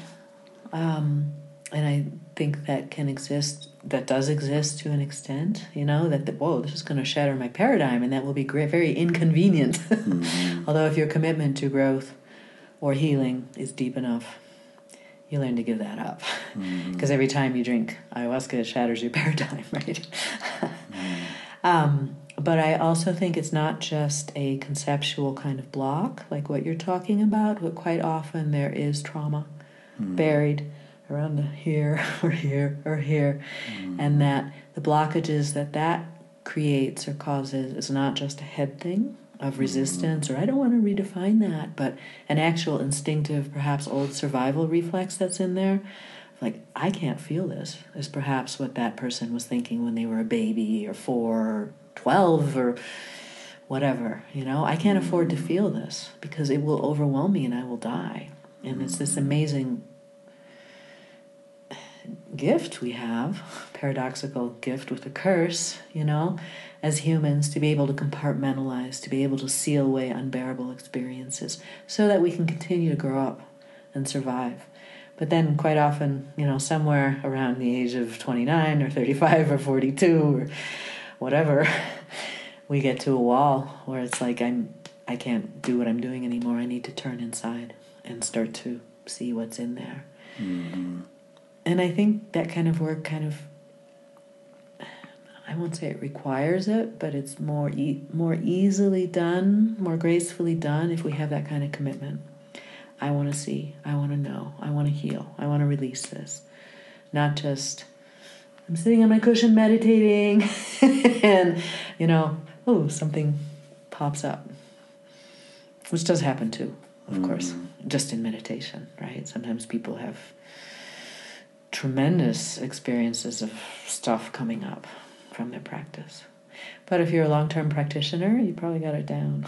Mm. So it's nicely sealed away.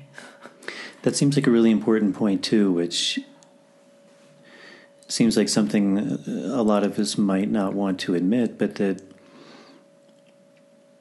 the medicine is, is part of the the experience, but we can never remove ourselves.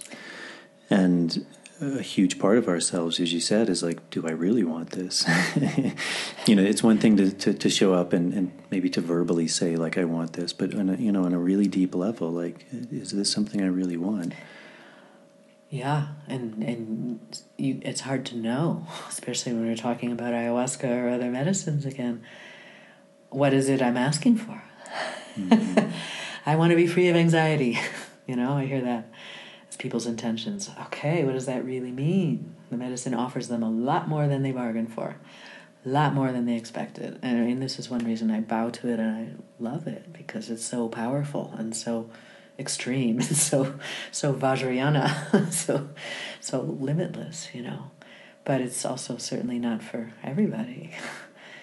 And um, I think that process of coming to commitment within yourself around, yes, I want to release this. Yes, I want to be free of this. That takes time. And that can take many journeys and different plants too. Because mm. dieta is another way I've found to really get to that point. And you can still have moments of doubt and like, oh shit, why did I say that? You know, in ceremony. like it comes on so intensely. It's like, why am I doing this? Can you talk more about that example you use? Like uh, someone comes and they say, okay, I, I want to get rid of anxiety. Mm. And ayahuasca then gives them more than they bargained for. What, what is like an archetypical way?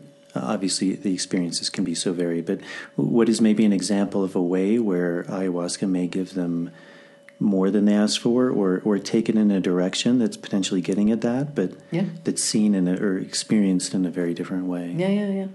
So first of all, if somebody wants to get rid of their anxiety, I'm always a little suspicious because you can't get rid of something that's in you. It's more like I totally understand not wanting to live with anxiety all the time, you know, and that can be a good intention. But from what I have seen and what I hear from people, it if somebody goes in with an intention, I want to be free from fear.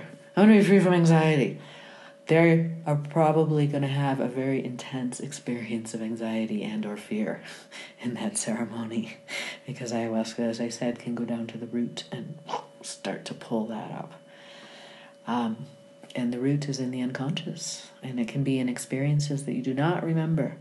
And it can be especially if these experiences are when you're a baby or pre-verbal before the age of two or even a small child they're going to be chaotic and terrifying and overwhelming because that's what that baby or that small child experienced. That baby had no way of saying, I'm all alone and my parents aren't here and I'm crying really hard, you know, or, you know, many worse things happen, right, to babies. Um, so it's just so fragmented, you know, and then afterwards the person is left with, what the heck was that? mm-hmm. But um, I always think of something Gabor Mate said which was uh, people come to him and say, I felt things I never felt before on ayahuasca. And he's like, Oh, yeah, you did feel these before. You just don't remember it. You know, mm. it's buried somewhere in your past. And I always tell people, you know, the medicine's not doing this to hurt you. it's not it's not doing this to harm you, although I understand it can be really, really difficult and scary, but it is in the interest of cleaning it out and bringing it to your awareness. And can you start to piece together what might have happened then? It's not totally necessary to have all the pieces, but it can help the mind, you know. Uh, and can you start to work with your body and your nervous system, perhaps in some trauma healing ways, you know? I've trained in somatic experiencing. It's one modality I practice, although I don't practice it long term. Often I'm referring people out to therapists who work with trauma in the body with the idea of helping to release some of this stuff that ayahuasca's brought up because the medicine will bring it up but it doesn't like it doesn't usually remove the whole experience right maybe occasionally you've heard of people like whoo the whole thing was taken from me in one ceremony but that's pretty rare right usually you're left with the halfway thing of like i dumped it in my lap and now what do i do and that's what integration is right? mm. you, you mentioned this idea which I, I, think is is really important. And um, before we started rolling, we were speaking a bit of um, this guy Amika because uh, uh, we both sat a little bit um, in in the ceremonies. And one thing that I think is really beautiful is there's this story. It's funny. I have this uh, this mambe in my mouth, and it's a little hard to talk. But there, there's this story of um, in, in, in his in his lineage in his line they say that you know the, the the the the spirit or the essence of humans like arrived in what he would call the, the primordial anaconda canoe mm-hmm. and interestingly it also had all of these medicines and that there's there's actually an order like that that his people would work with these medicines. First was actually tobacco, and then mambe, ambil, murundi, which is like rape, and then there's the medicines. Um, I forget the particular word, but it was uh, things like peyote, wachuma, things that really kind of open our, maybe one could say, like our, our sensory perceptions like to this reality to but, but mm-hmm. to what we can experience with mm-hmm. just these senses and then beyond that there's uh, datura uh, toé um, they call it i think borrachera like the, the medicine that makes you really really drunk um, and then beyond that, there's, uh, I think you would translate it as like the queens of knowledge, which for them is uh, Jemaru, which is uh, marijuana, Yopo, which is uh, kind of similar to ayahuasca, but it's uh, orally taken, mm-hmm. or yeah, I believe it's orally taken, and uh, not orally, uh, nasally, nasally, yeah. um, and and ayahuasca, yahe and those are kind of the queens of knowledge, which they would say can take us to uh, dimensions beyond this yeah. this dimension. Yeah. And, and and a lot of profound teaching can arise from that. But but it's interesting because you know, in a way, all of those are complete medicines, but they're all different. Like they, mm-hmm. they have a different place and they have a different time and they're used for specific things. So if one person is sick with this, they may get this plant. If they're sick with this, they would work with this plant. And and so in that way, because you mentioned that too, you know, you mentioned that there's many plants and that that, that you know each of those plants has a, a, an ability. Do you see any pattern for much like you were mentioning with with meditation? Like there's there's a beauty to it. It works on very specific things, and you mm. experienced a lot of benefit. And then you found ayahuasca, which you found began to work on other things. We also had the blessing to to work with Iboga together, and mm. um, I mean, for me, that that's just a, kind of without words. It's it, it's a it's it's a masterful plant. But do you do you sense, uh, you know, like for example, like ayahuasca, that there are things that it's very beneficial for, and, and maybe other plants that you've worked with that you find mm. could be hmm. potentially good for other things? Wow, that that's a great question. I haven't thought about it, but I'll speak for what comes to mind most immediately. Um, uh, about ayahuasca, San Pedro, Iboga. Those are three that come to mind. Tobacco, mind. you've also well certainly in Mapacho, yeah. yeah. sure, mm. yeah. Um, all right, let's start with Mapacho then. It was the first plant in the canoe, right? Yeah. And I'm so glad they were in the canoe with our primordial ancestors. Um, so yes, I've dieted Mapacho, and we've worked with the same tabaquero, and uh, in the course of plant dietas. And wow, I have such respect for Mapacho. I have such respect for all these plants, but uh, mapacho for cleaning and strengthening and straightening um, the inner channels and the mm. emotional body. I was drinking it a month or so ago, and I was just feeling all over again how it's righteous. the energy of mapacho is so righteous, right? It just puts you on this earth in your body as a human, no more and no less. It connects you where it connects me where I need to be connected. It uh, shows me if I'm screwing up in any way. Um, I think you have a podcast about mapacho that's apparently quite eloquent. Mm. so, um, and you have much more experience with it than I do. So, yeah, but. Um, so mapacho just set your feet on the path. I kind of like that, huh? Mm. But I'm a fan of drinking it, not just smoking it. And I, I, if anybody is going to drink it, I would suggest they do it under supervision mm-hmm. of an experienced tabaquero like yourself. Mm-hmm. um, ayahuasca for emotional stuff, the emotional body. Ayahuasca for bringing past traumas to light. It's a tricky one, you know, because it's not as clear as mm-hmm. either Iboga or San Pedro, for that matter. Maybe that's why it's the furthest out in the canoe. Uh, and it takes some interpretation and it takes some perhaps experience or skill to journey through it successfully. I don't know if that's the right word, but mm. without too much confusion or trauma.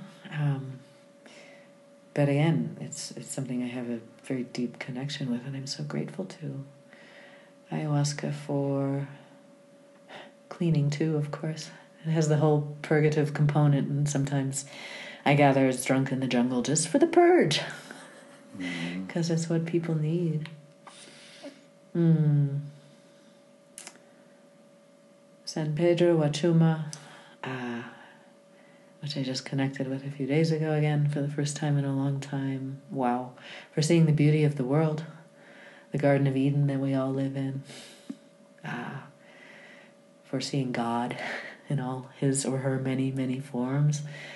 And also for connecting with the masculine. For me, I find it a very masculine plant and the first time I met it, it cleaned out my father, my grandfathers, my whole male lineage all the way back, and I'd never known what it was like to be in a human body with a clean male lineage. But San Pedro, boom, showed me that. Mm. So I often, sometimes I recommend to men I know that would be a good plant for them to drink. I mean, for women too, I love it, but something particularly uh, masculine about its strength. Mm. And um, Iboga because it's so clear. There's nothing like it and so powerful. And as you said, it gets beyond words. But one thing I really clearly saw in my experiences with Iboga was how it can work with addiction. Because, mm-hmm. man, it just showed me my stuff like this, like this, relentless. Mm-hmm. Like a dog getting its nose rubbed in its poop. mm-hmm. And it would not, it would not let up. I had to take it in so deeply, the disgusting aspects of my behavior, and these were not I'm not addicted to substances or anything. It was a different kind of thing. It was showing me mental patterns that I was trapped in, mm. fear and trauma, basically. Uh, but man, is that powerful, and I can totally see how if you have an addiction issue and you come to iboga, and I don't know about ibogaine, it's a whole different thing, right? It's a chemical, and I'm talking about the plant. But if you were to come to iboga in uh, an appropriate setting with the right support, that you could develop such disgust for whatever substance abuse you might be doing that you would never, ever want to do that again. Mm. Does that resonate for you? That's beautiful. Yeah, yeah. Thank you for showing that. Yeah, I found that very fascinating with Iboga too. Is uh, it was the, the, the death ceremony, and uh, it was very fascinating. It, it, it was it was all of these mental patterns that were like I thought they were done with yeah. I, I, didn't think they were still there. Yeah, and yet I realized they were they were still lingering. You know. Yeah. And and it was just it was incessant. It was repetitive. It was there. There was no way of, it, like you said, it was just right there. Yeah. And, uh, it was so fascinating just seeing those, and not just seeing them. It was it was experiencing them ad infinitum. You know, just. Yeah it showed me definitely how things I thought I had cleared out. The root was still there. I'd cut off the the top of the plant with certain therapeutic strategies and methods and EMDR and stuff like that, but there's still a root there. Mm-hmm. Yeah. I don't know. Ayahuasca goes really deep too. I can't compare. You know, they both go deep, but yeah. in different ways. But I don't know anything that could could go deeper than iboga because it has that infinite vajra quality. Mm-hmm. Yeah. Yeah, for me also, there was something very infinite about it. It just um, incomprehensible. Mm-hmm. Um, yeah. Yeah, a lot of respect for that plant. Um, what was that like for you arriving in a center where they're working with ayahuasca and, and beginning to incorporate you know all of your knowledge. And and what was that process like of finding like where they meet and what are the similarities?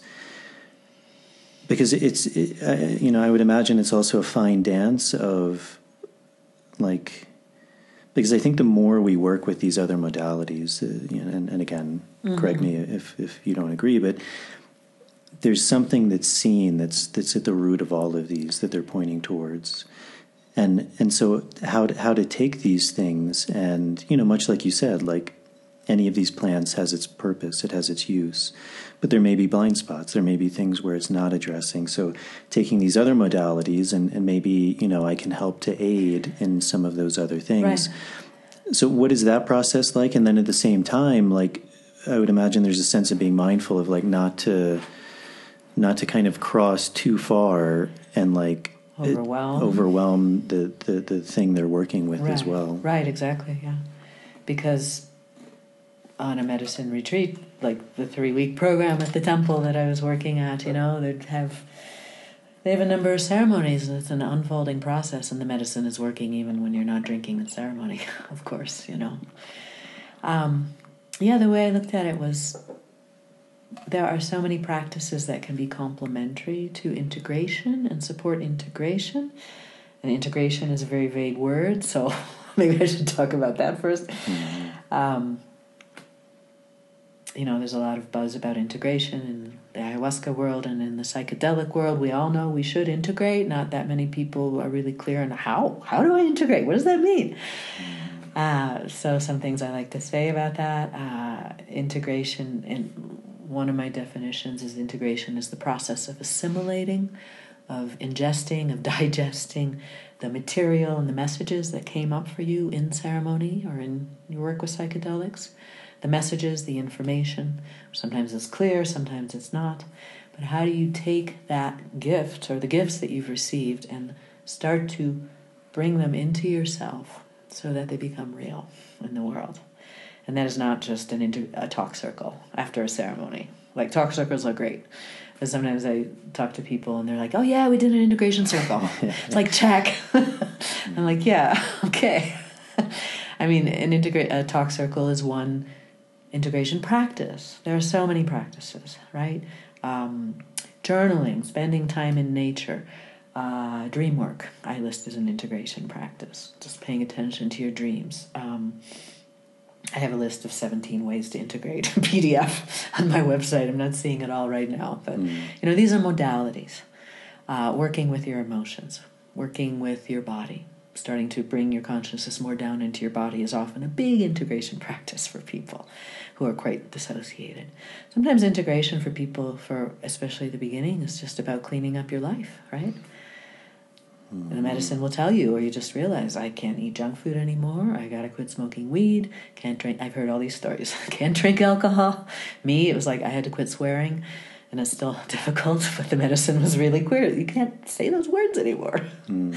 It's not the right vibration. You know. Mm. You know, wear this color listen to this music, you know, we get these messages. And all that I lump into the category of how to build a sane life, which can be the basis for your ongoing growth then. So, anyway, all these uh, tasks, missions, aspects of integration, but what you need as an individual is unique for you. I can't ever tell anybody, here's your integration recipe, you know, write in your journal, take a walk in nature every day, and meditate.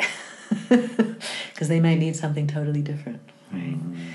Um, so that's something I found really uh, wonderful at the temple, and I'm continuing it in my work as an integration therapist and also with this integration course that I've put together, an online program. Is drawing on all the modalities that I know, all the tools I have in my toolkit from 20, 30 years of working in different ways, and bringing them to the ayahuasca world and being able to offer them to people and say, hey, here's how you can work with that dark figure you saw in your ceremony. You know, here's some ideas for shadow work, right? Or here's some ideas for internal family systems or voice dialogue, parts work on the inside. Or sounds to me like you could really use some trauma healing work in the body. And mm. I, I recommend somatic experiencing for that.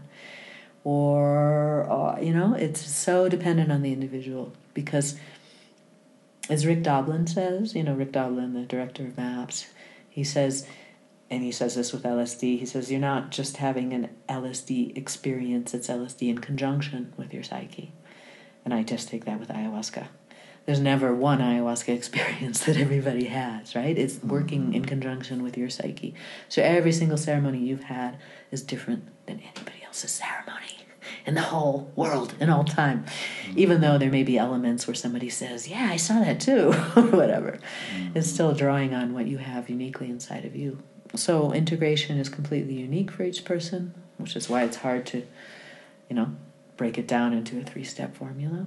But on the other hand, that makes it so rich. Mm-hmm. What what does this person need for support? What does this person need at this time? And what you need it changes over time, right? With your work. But I, I just really believe in the power and the um, the significance of really integrating what we receive so that when we go back and receive more, uh, we have the capacity. Otherwise, it can be like pouring medicine down your throat. Just, I had a vision once in ceremony, and it was not pleasant of all of us laying around like babies, going, "Give me more, give me more." it's very humbling. With your work um, as a therapist and um, and and also working with people who've worked with plant medicines. Do you see? Uh, uh you know, I, I, completely agree. You know, and and I think it's a super important point is that you know no person's experience will ever be the same as someone else, and and that's super fundamentally important.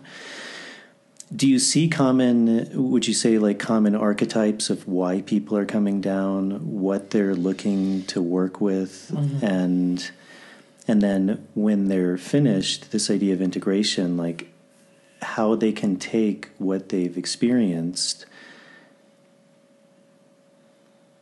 and integrate it. it. and you know also like are there common things that you see that are happening in that plant medicine space uh, common things that when people reach out to you, you see like these are the issues that come up that, that need to be integrated. Right.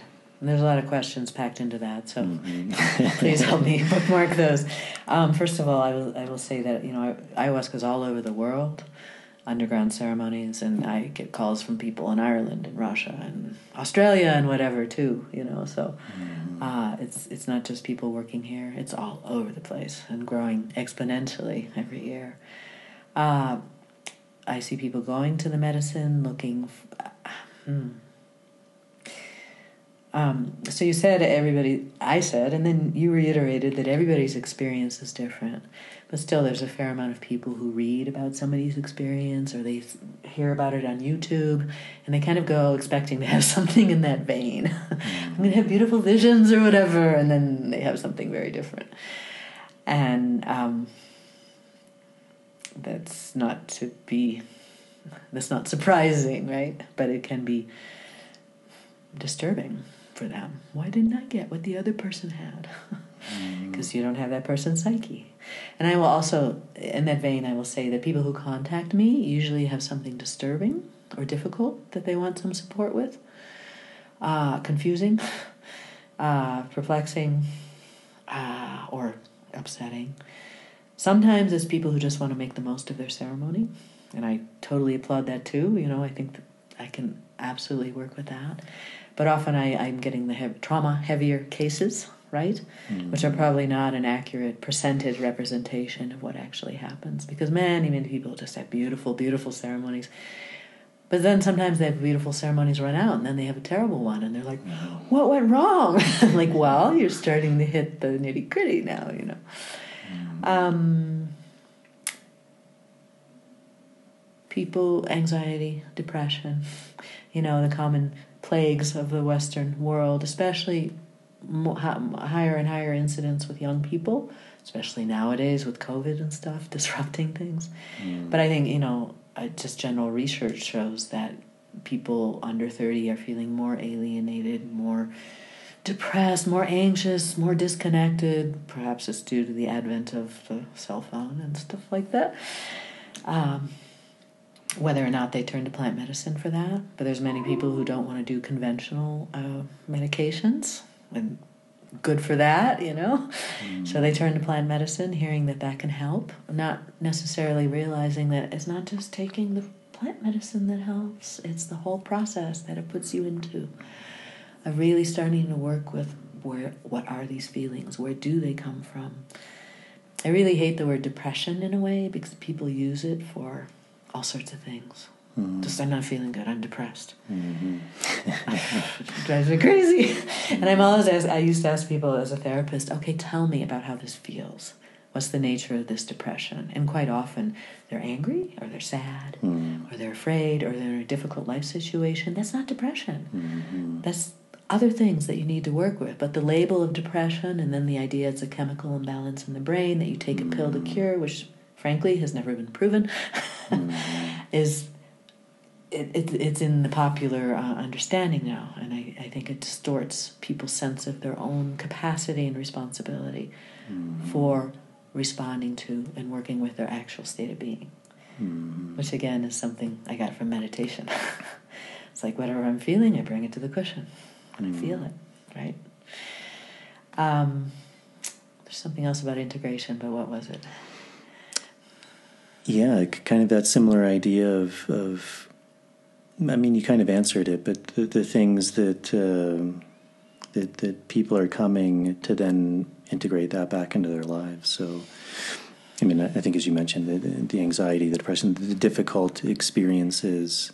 Are there are there kind of arch- archetypical experiences that you see that people have where again they label them as, as very difficult or bad or not good? Uh, that that you f- you find like those are really challenging things that somehow ayahuasca is is revealing to it to them. Yeah, and I've had my own too. You know, archetypes are are shared. Yeah, I mean, you know, the death, the death thing. I'm dying. I'm going crazy. my body's completely dissolving sometimes for people, which can be super scary. Uh, occasionally, the archetypal paranoid experience of this is a cult. that probably we've all had a few times somewhere along the way, and you got to work through that too. Uh, archetypes that come up, but I mean, there's also the other side of the mother coming to you and holding her you in her arms or whatever, or connecting with the earth or the planet in a deeper way than you ever imagined that was possible, or seeing the beauty of creation, or the love that you have for a particular person, you know, seeing that just shining, right? Those are those are all archetypal experiences too. So I don't mean to say it's all dark, although I kind of specialize in working with the dark mm. because that's what people reach out for. But similarly, you know, the beautiful experiences, you can work to integrate those. How do you take that more deeply into your being? That vision that you had of the planet or of your partner or whatever, you know? How do you really weave that into your life so you're acting from the place of knowing that? At least more often. I won't say in every moment, but more mm. often, yeah. Do you think a, a big part is you mentioned this idea you know it's something I, I I find which is you mentioned this idea of like uh, intention and expectation and I think so many of us we often if someone if, someone reaches the point where they're coming down paying all this money taking off work leaving family going to a foreign country like obviously they have a sense that something is missing or not quite right or there's something they want to learn there's something they need to heal mm-hmm. Um, so obviously that that felt sense is there um, but then this you know also this idea that it, you know, it seems to me often the way these medicines have to work in a way is bypassing the mind that thinks it knows. Mm-hmm. Because it, in a sense, if we if we already had the answers, that doesn't necessarily mean we would put them into practice, but we probably wouldn't then be going to the jungle or something to look for answers. So, you know, in a way, it seems like these things have to, not always, but especially some of these these more difficult things, it has to bypass the mind. And, and in that idea of expectation, like it has to bypass the expectation Hmm. to, to shake us so that we can actually get to these things, you know. The expectations have nothing to do with it, right? They're just an Yeah. artificial false layer on top. Yeah. But you were going somewhere with that. Yeah, so when when these experiences happen, and uh, you know, I think there's th- that's also where a lot of this idea of like trust in the medicine, trust in the process. Now, that's not to say you can just take the medicine and trust. You know, there are a lot of things that go around that the set, the setting, who are you working with, the tradition. Like, is it a space that's conducive to that? Mm-hmm. Is there, are there not good things happening? Should you trust it, first yeah, of all? Yeah, yeah absolutely. or can you? Yeah. yeah. But saying, you know, let's, let's say you're in a good space, it's being done well, and then this experience comes up, which, you know, the person is labeling as bad. Mm-hmm. And, and they obviously need help with that do you think a huge part is just having that person like almost that role of, of like a shaman of being able to to work with that person and, and simply put that thing in context with them. Because if we don't have it in context, right. you know, the mind can take it to all sorts of different directions. Yeah.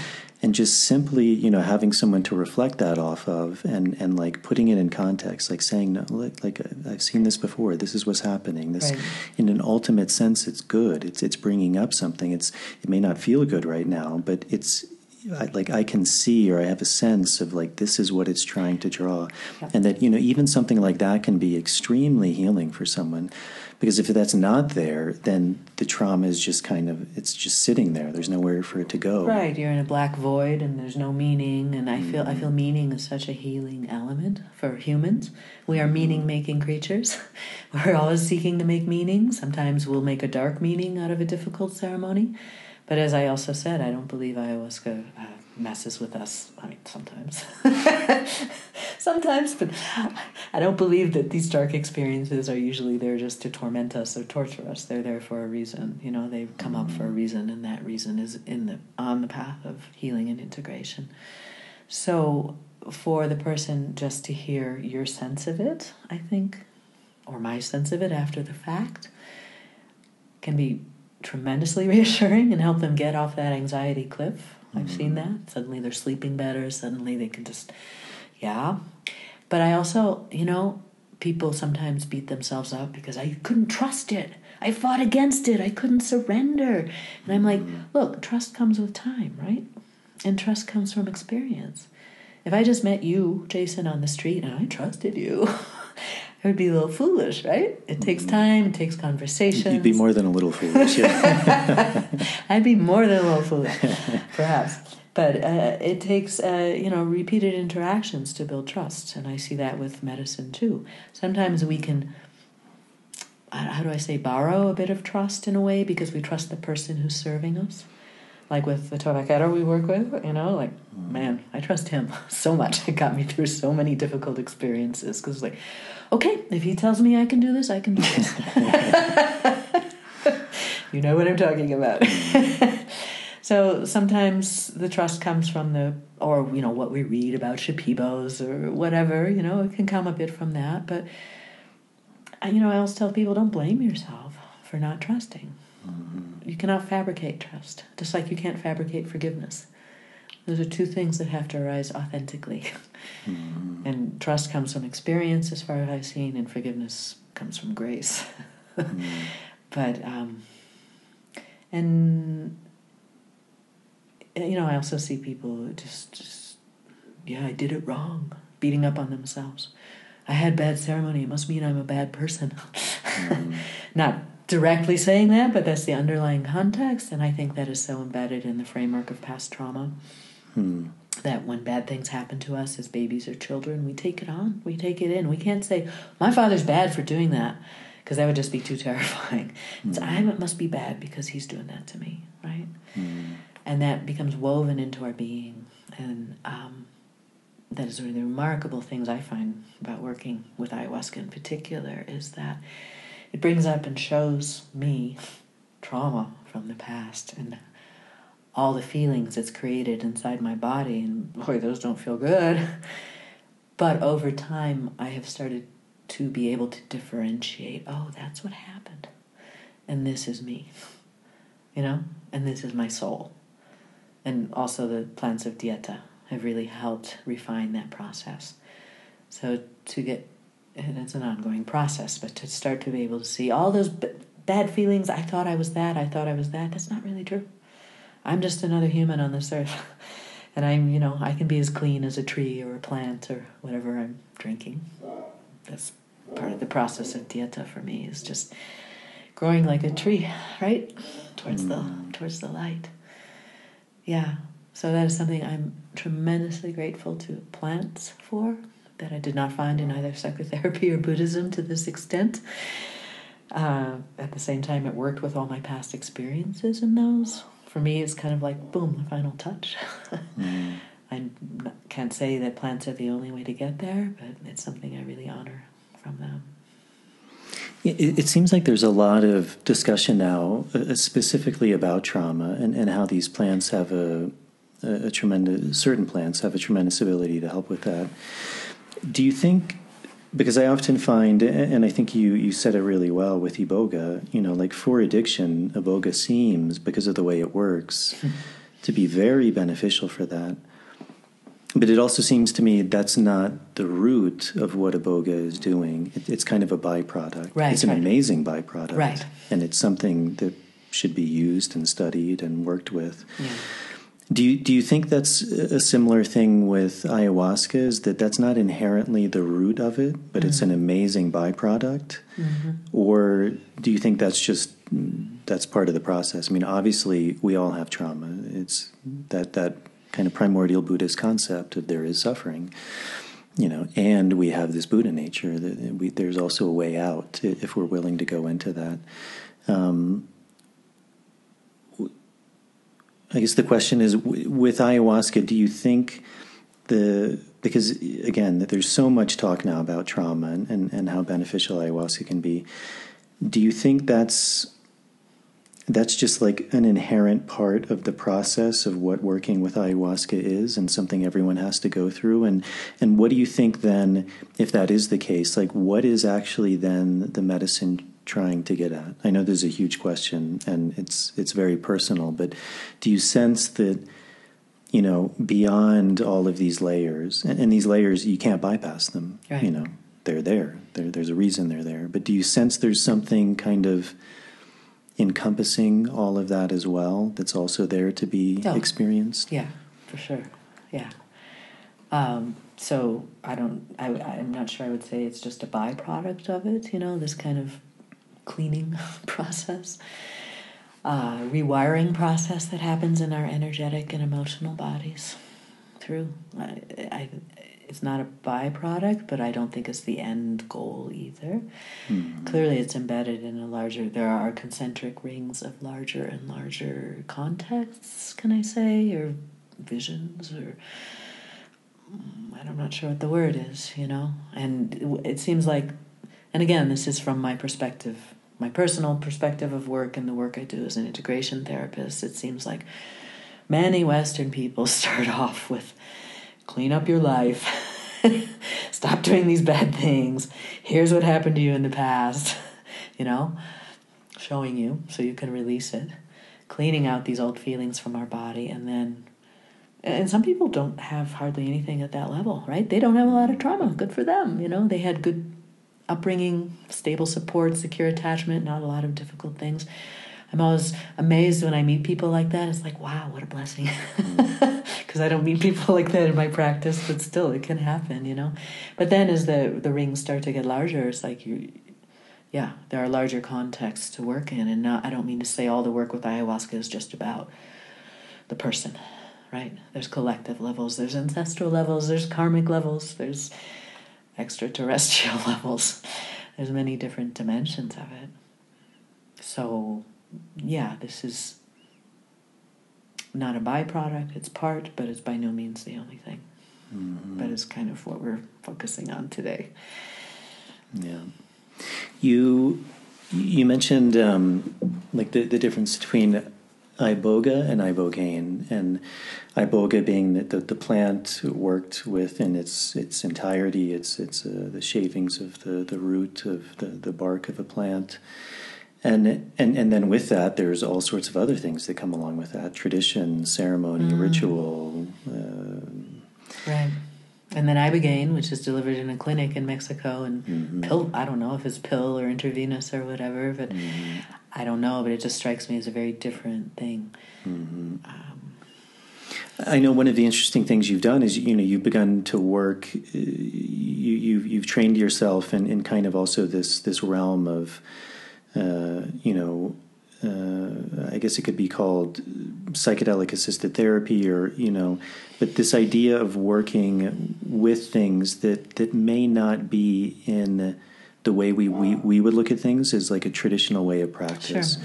So this kind of more something that, that in a way seems like a natural evolution and you know a big part of that is psychotherapy you know like that that component which is a, actually a very traditional way of working which mm-hmm. is like the guide the, the facilitator like someone to sit there and like and, and i imagine that's very similar to your practice but what do you think what do you think is the direction that that's moving in? And and what do you think are the the, the, the pros of that and the cons of that?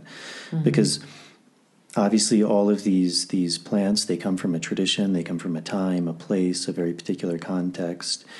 And yet so much of the way this work is moving in the world is through this more western kind of mentality of okay well let's how do we reduce this to the most simple thing possible which is usually the chemical the alkaloid right and apply that and right and have it work yeah. and it seems like it is working, you know, to some degree. Mm-hmm. Like there is benefit from it. But, but how would that translate in the in the context mm-hmm. of ayahuasca? Of course, is a very good question. Also, and, very different. And yeah. the whole juncture between psychedelics and plants. Mm-hmm. Psyched- okay, there's all these words, right? Entheogenic, whatever, you know, but chemical or plant is mm-hmm. a thing too. Um, yeah, so I've I've taken the MAPS training for psychedelic uh, MDMA assisted psychotherapy for severe PTSD, and we're still waiting for approval from the FDA. But I'm it's in the works. It'll it'll happen. COVID show, slowed things down, but there's such mm-hmm. a need for successful treatments for PTSD, which causes so much suffering, and the clinical results of these trials that they've painstakingly put on are amazing. mm-hmm.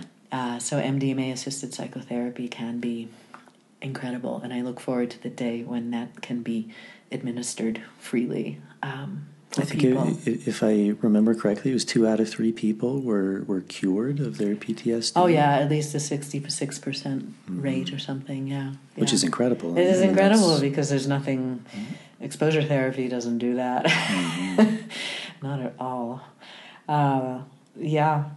Um, so I, you know, I saw this a few years ago. There's this huge wave coming into the West. I'm I, okay. I'll speak as an American because I'm an American therapist.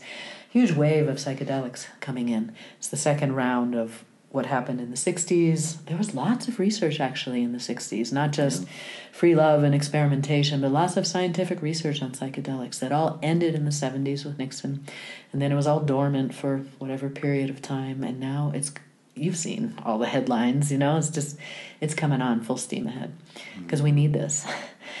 um, so, uh, psilocybin, uh, MDMA, ketamine, which I don't know much about, but it's already approved because it's legal. Uh, other potentially some LSD assisted therapy going to be coming online, and I think in ten years, the landscape's going to be very different. So I find it really exciting to be part of this to be on this frontier.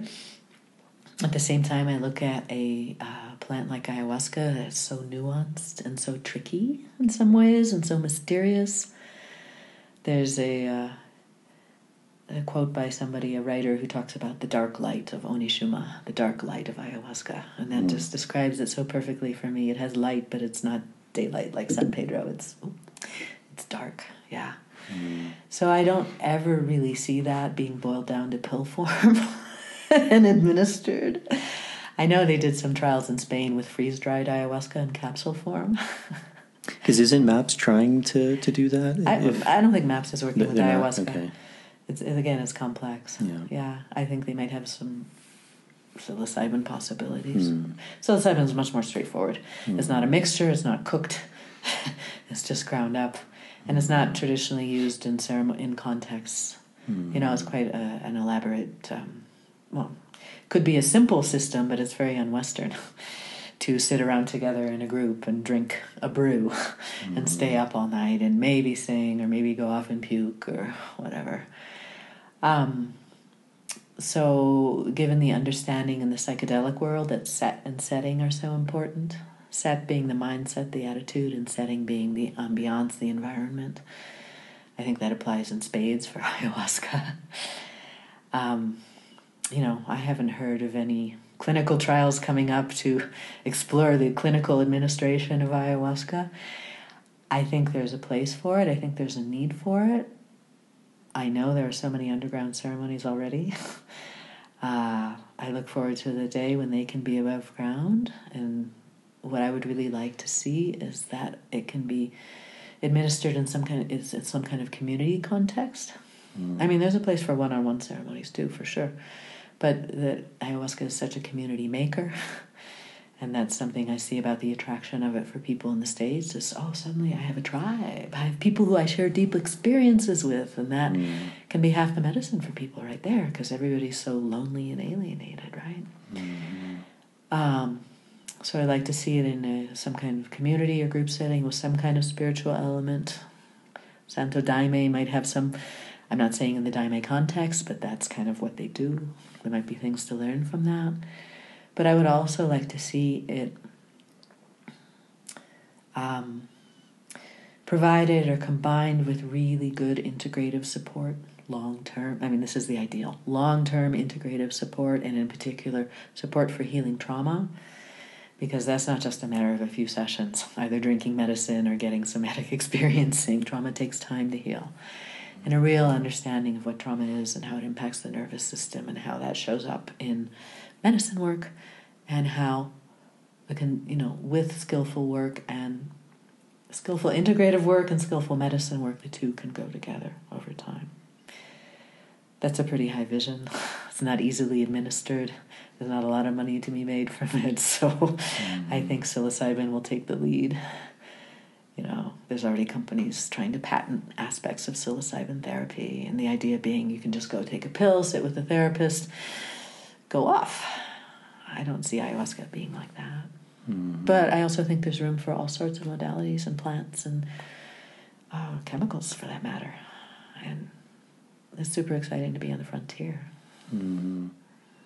So you think? I mean, I, I, know it's hard to predict, but you, you think like within within a decade, these things will be much more prevalent and, and accepted. Psilocybin and, and MDMA, yeah, mm-hmm. in legal contexts. They're already working in Oregon on the format for legal psilocybin therapy. We voted it in in Oregon. Mm-hmm. They just got to set up a structure. And Francoise Bourzat, have you heard of her?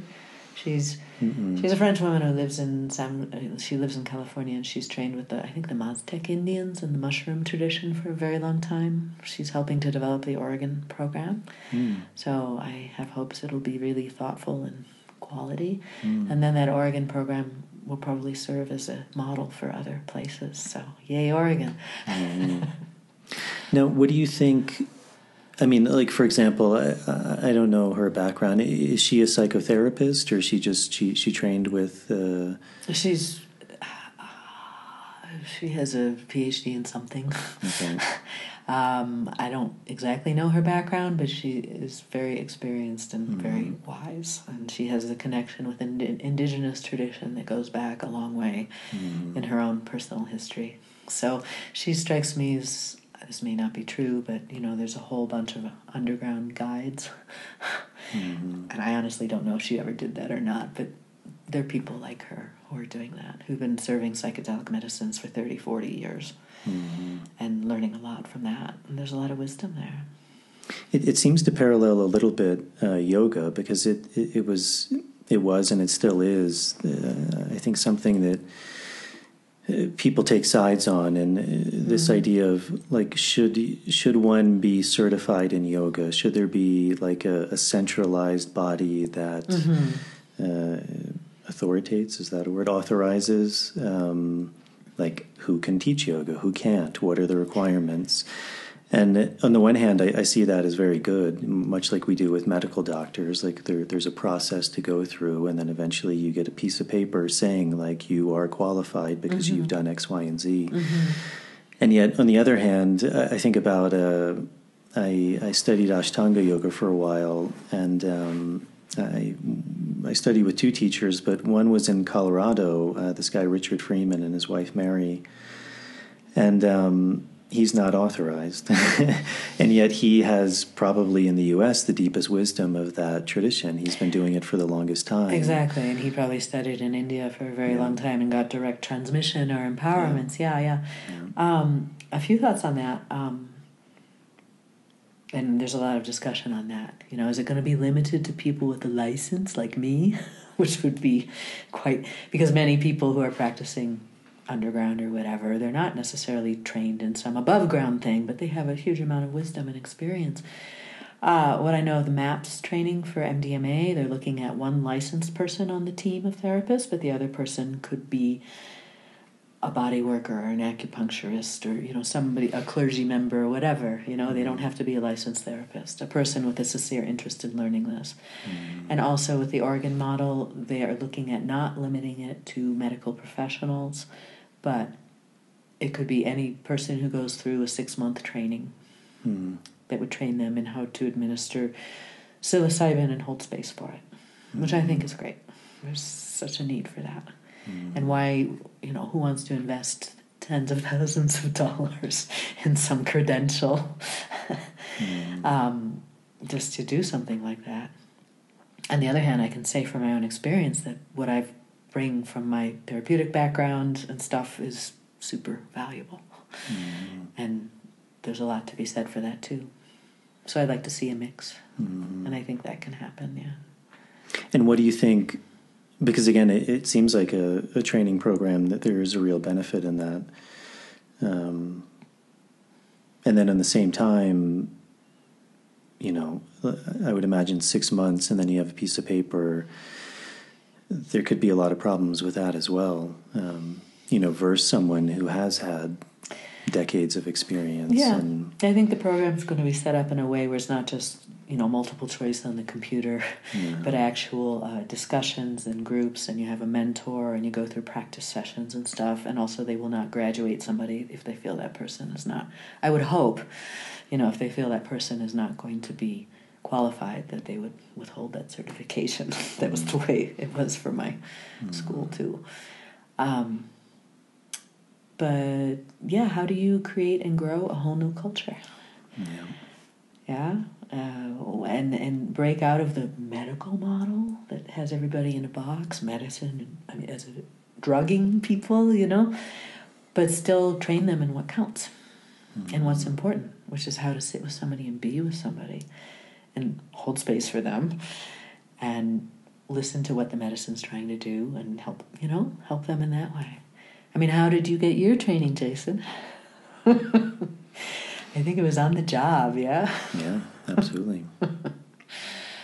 and it's interesting. I mean, because even even in some of the traditions we've we've experienced, I mean, there is a very particular training, much like medical school, uh, in ingesting plants, In terms going, of being going- a curandero or a, yeah, yeah, going into diet, uh, fasting, meditating. turning inside. Yeah, Mhm. exactly. The shamanic training, Mhm. which is dying and being reborn over and over again. Yeah. yeah. But then it's it's it's very interesting because um, when, when I when I finished a you know a quite long training and I, I worked with some other traditions as well. It was very. I mean, some was actually the, the, the words of one of my teachers, which was, you know, I've I've given you everything I have. Now you have to go work. Don't come back. Sometimes it's the best thing. Out the door with you. and that was very jarring because you know, I mean, on the one hand, I had learned you know con- considerable a considerable amount. In retrospect, I think much more than I realized at the time because Right. some of it just takes time to manifest. But for the most part, I was like, I don't know what what the fuck I'm doing. like, I mean, yes, I, I know like certain things and da da da, but I mean, now I'm just supposed to go and like you know heal people. It just seems quite overwhelming. So it was a little jarring, like the, the don't come back part, because it's like, but I want to come back. Like I have all these questions for you. and he or she knew that, I'm sure. um, but so that was part of it. But it, there was also it correlated to a very deep sense of like, okay, I've done all this work now on myself. My learning now is working with other people. Yeah. and and that was very much uh, whatever you want to call it, serendipitous, synch- synchronistic, of working at the temple and really going back in and working full time, you know, almost without stop, you know, 10 months out of the year. And total immersion program. yeah, total deep immersion. For and, you, um, right. Because I found that's where also a tremendous amount of the the training was happening was you know using my own experience and then how do I work with all of these other people Mm-hmm. and, and be able to serve them in a way, you know. And and sometimes working with 23 people, it's a lot. It's 23 worlds, 23 lifetimes potentially of Yep. stuff. Uh, and you know how to do that in, in, in the best of my ability and, and to do it in a skilled way and um, there's at least for me there was no there's no other way to do that than than to to stick my feet in the mud and, Right. and to do it and Right. and I'm really grateful for that too you know the just the the temple the the format the the kind of nonstop work group in group out. You know 23 people in 12 days 23 people out. And how to how to really get those 23 people to experience like the best that they can experience to, to really go in and, and get what their intention is. And, and, and often what they don't even know is is beyond that. Right. and, and and and there really is there's just there's no at least for me that there's no substitute for just you know do do do Right. do do There's- do No, there's no substitute. And a, few things that came to mind. Let's see. hmm. Um, at the same time, that doesn't mean that you couldn't have had a little training before you went sure, in. It could for have sure, helped a for little sure, bit. I for bet. sure. I bet, and I also bet that some of the training you got was just from talking with other facilitators and people. Uh, for the transmission of experience, For you know, which is often what happens in a teaching format. Mm-hmm. However, that happens. And you know, it could have been okay to have a practice run or two, but hey, you got thrown in the deep end. You know? but I also want to say that, yeah, you become part of the container for those people. You are holding those twenty three people in your heart, in your psyche, in your in your energy field, and. I mean, I always looked at you guys and go, "How do they do that?" And then another group comes in and they just do it again. Because I'm used to working one on one for an hour, and then okay, next. But it's totally different uh, energetically, yeah. But um, yeah, just to acknowledge the depth and the sincerity of that work, and that I suspect it's something that comes from your heart or spoke to your heart in some way, and not everybody would have felt that calling or lasted as long as you have. Mm. or ripened in the ways that you have ripened. You know, there's also a matter of uh, what's the vocation is the word, right? You know, just the, the calling. Mm. This is right for some people, and for other people, it's like, yeah, they may think so, but it really doesn't fit. Mm-hmm. And it requires the ability to really be with somebody, whether it's one on one or in a group, I guess, and really offer your consciousness up while still retaining the clarity of your awareness. I'm, right? I'm just Yeah, imagining absolutely. from my own experience, you know, offering it up as a uh, ground for their growth, right? And whatever they need can come through you. And I've seen this in, in so many ways in my own work, you know, and there's a Buddhist phrase for it uh, taming whoever, teaching whoever in whatever way, you know, manifold experience. Whatever is needed will come through at the right time. And I have constant moments of saying things. It's like, ah, where'd that come from? I didn't say that. I didn't think that. It just came through me, right? And I would imagine you have the same too. Maybe. It, it, it's very funny because sometimes I'll, I'll, I'll get a message from someone and they're like, "You said this thing to me," and it's like it stuck with me. And I'm like, "I said that." Yeah.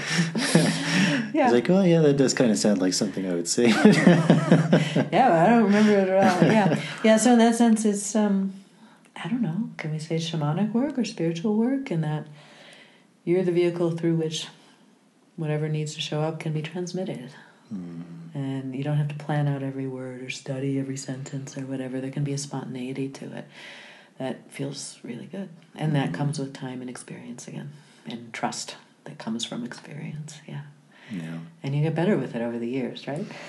Yeah. Yeah, and I think that trust is huge, and, and, and that's that's very experiential as well. Is uh, you know, as you said, like when, when a difficult experience comes up, it's it's different you know, trusting in the way of like, oh, like I read that that's okay, versus, Ah. oh yeah, like I, I, I've, I, think I've been there. I don't know hundred percent, you know, because again, we can never truly Right. know, but it, you know, it, I feel a, familiarity with the territory you're talking Mm. about, and to me, it feels like this. And Yeah. yeah, exactly.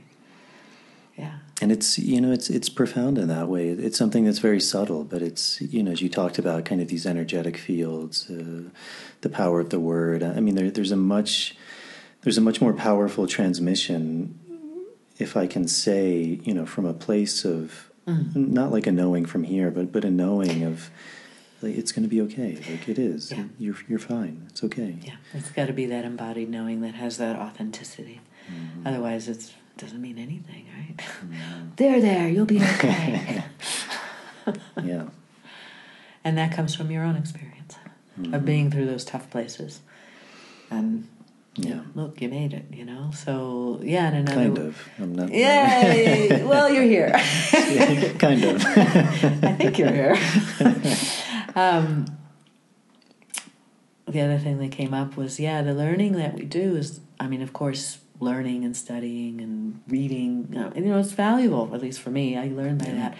But the biggest learnings I've had have been through my life experiences, right? And in particular, the biggest ones, the hardest ones, you know, that they distill down in an alchemical way to help create this open, willing field. Mm. Like if I can show up for all the hard stuff that's happened in my life, I can sure show up for the person sitting across from me in the Zoom session or whatever, you know. Yeah. Or I can sure show up for this difficult ayahuasca ceremony or tobacco ceremony Mhm. because what the heck?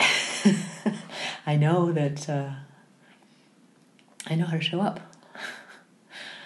That to me seems like one of the one of the really important parts of this plant medicine work is it it does shake us. There's more water too if you Okay. if you want. It has a little holy basil in it. Um, but it seems. I mean, I, I was talking to to this guy Joey about this, and you know, before before we started rolling, you you came in. This is the first time you've been here, and you were kind of exploring the the place and uh, you know, saying, "Oh, you know, I recently got these like these these sheepskin rugs, alpaca rugs, and the textiles, and you know, a big part of that is is it, it's comfortable. It's it's aesthetically pleasing. It makes me feel at home. It makes my life, you know, a little easier. Like this heater, it Yeah. makes my life a little more comfortable." And that just seems like such a natural, beautiful part of being a human. Is we do we want our lives to be more comfortable. We want things to be easier. That's that's why we do work. I mean, that's the that's the basis of any investment technique. Is you know you you work hard in the beginning to invest so that you get to reap the fruits of the reward down the line. And If you live long enough. if you live long enough, yeah. but even that, you know, of course, there, there's so much that's out of our control. But you know, to a degree, like what food do I put in my body? That's a sense of an investment. And what what are my words? What are my actions? And mm-hmm. but so in that sense, you know, comfort is is a beautiful thing. But it seems like to me one of the main I don't know exactly what the word is, but one of the main components of of any of these plant medicine rituals or, or esoteric practices is like taking us out of that comfort zone and you know to the degree we're willing to go and, and maybe sometimes to Beyond the degree that. beyond that um, because as you said you, if we're able and you know sometimes we can't we, we can't manage that it is overwhelming seemingly and yet in the grander scheme unless we die physically we, we come out of it um, well, and even then, where do we emerge Right, into? right, yeah.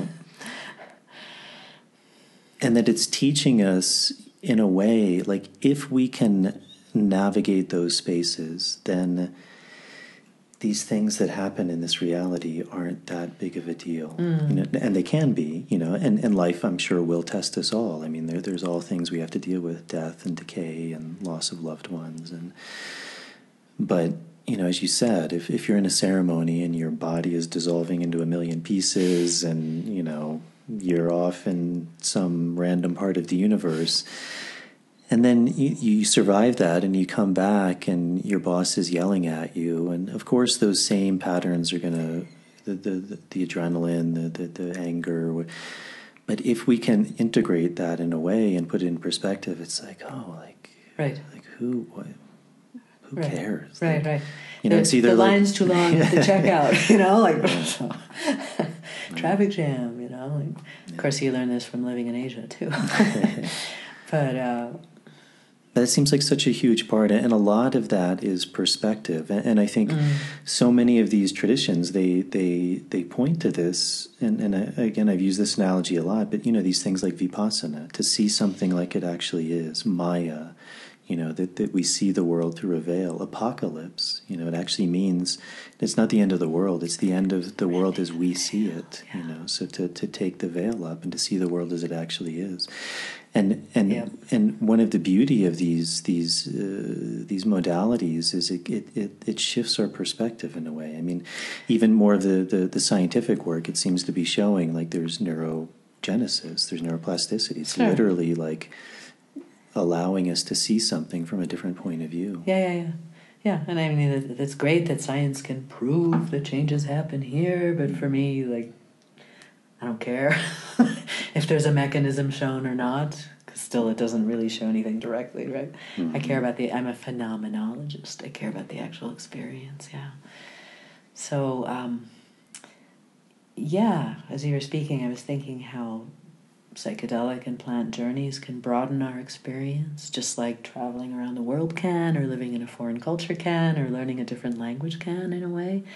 It really opens up possibilities and it starts to give you a different sense of what's important Mhm. and the relativity of certain things. Um, and uh, just a respect and a humility for the mystery that we're in all the time that we just don't think about because I gotta go to the store and buy this and na na na, you know.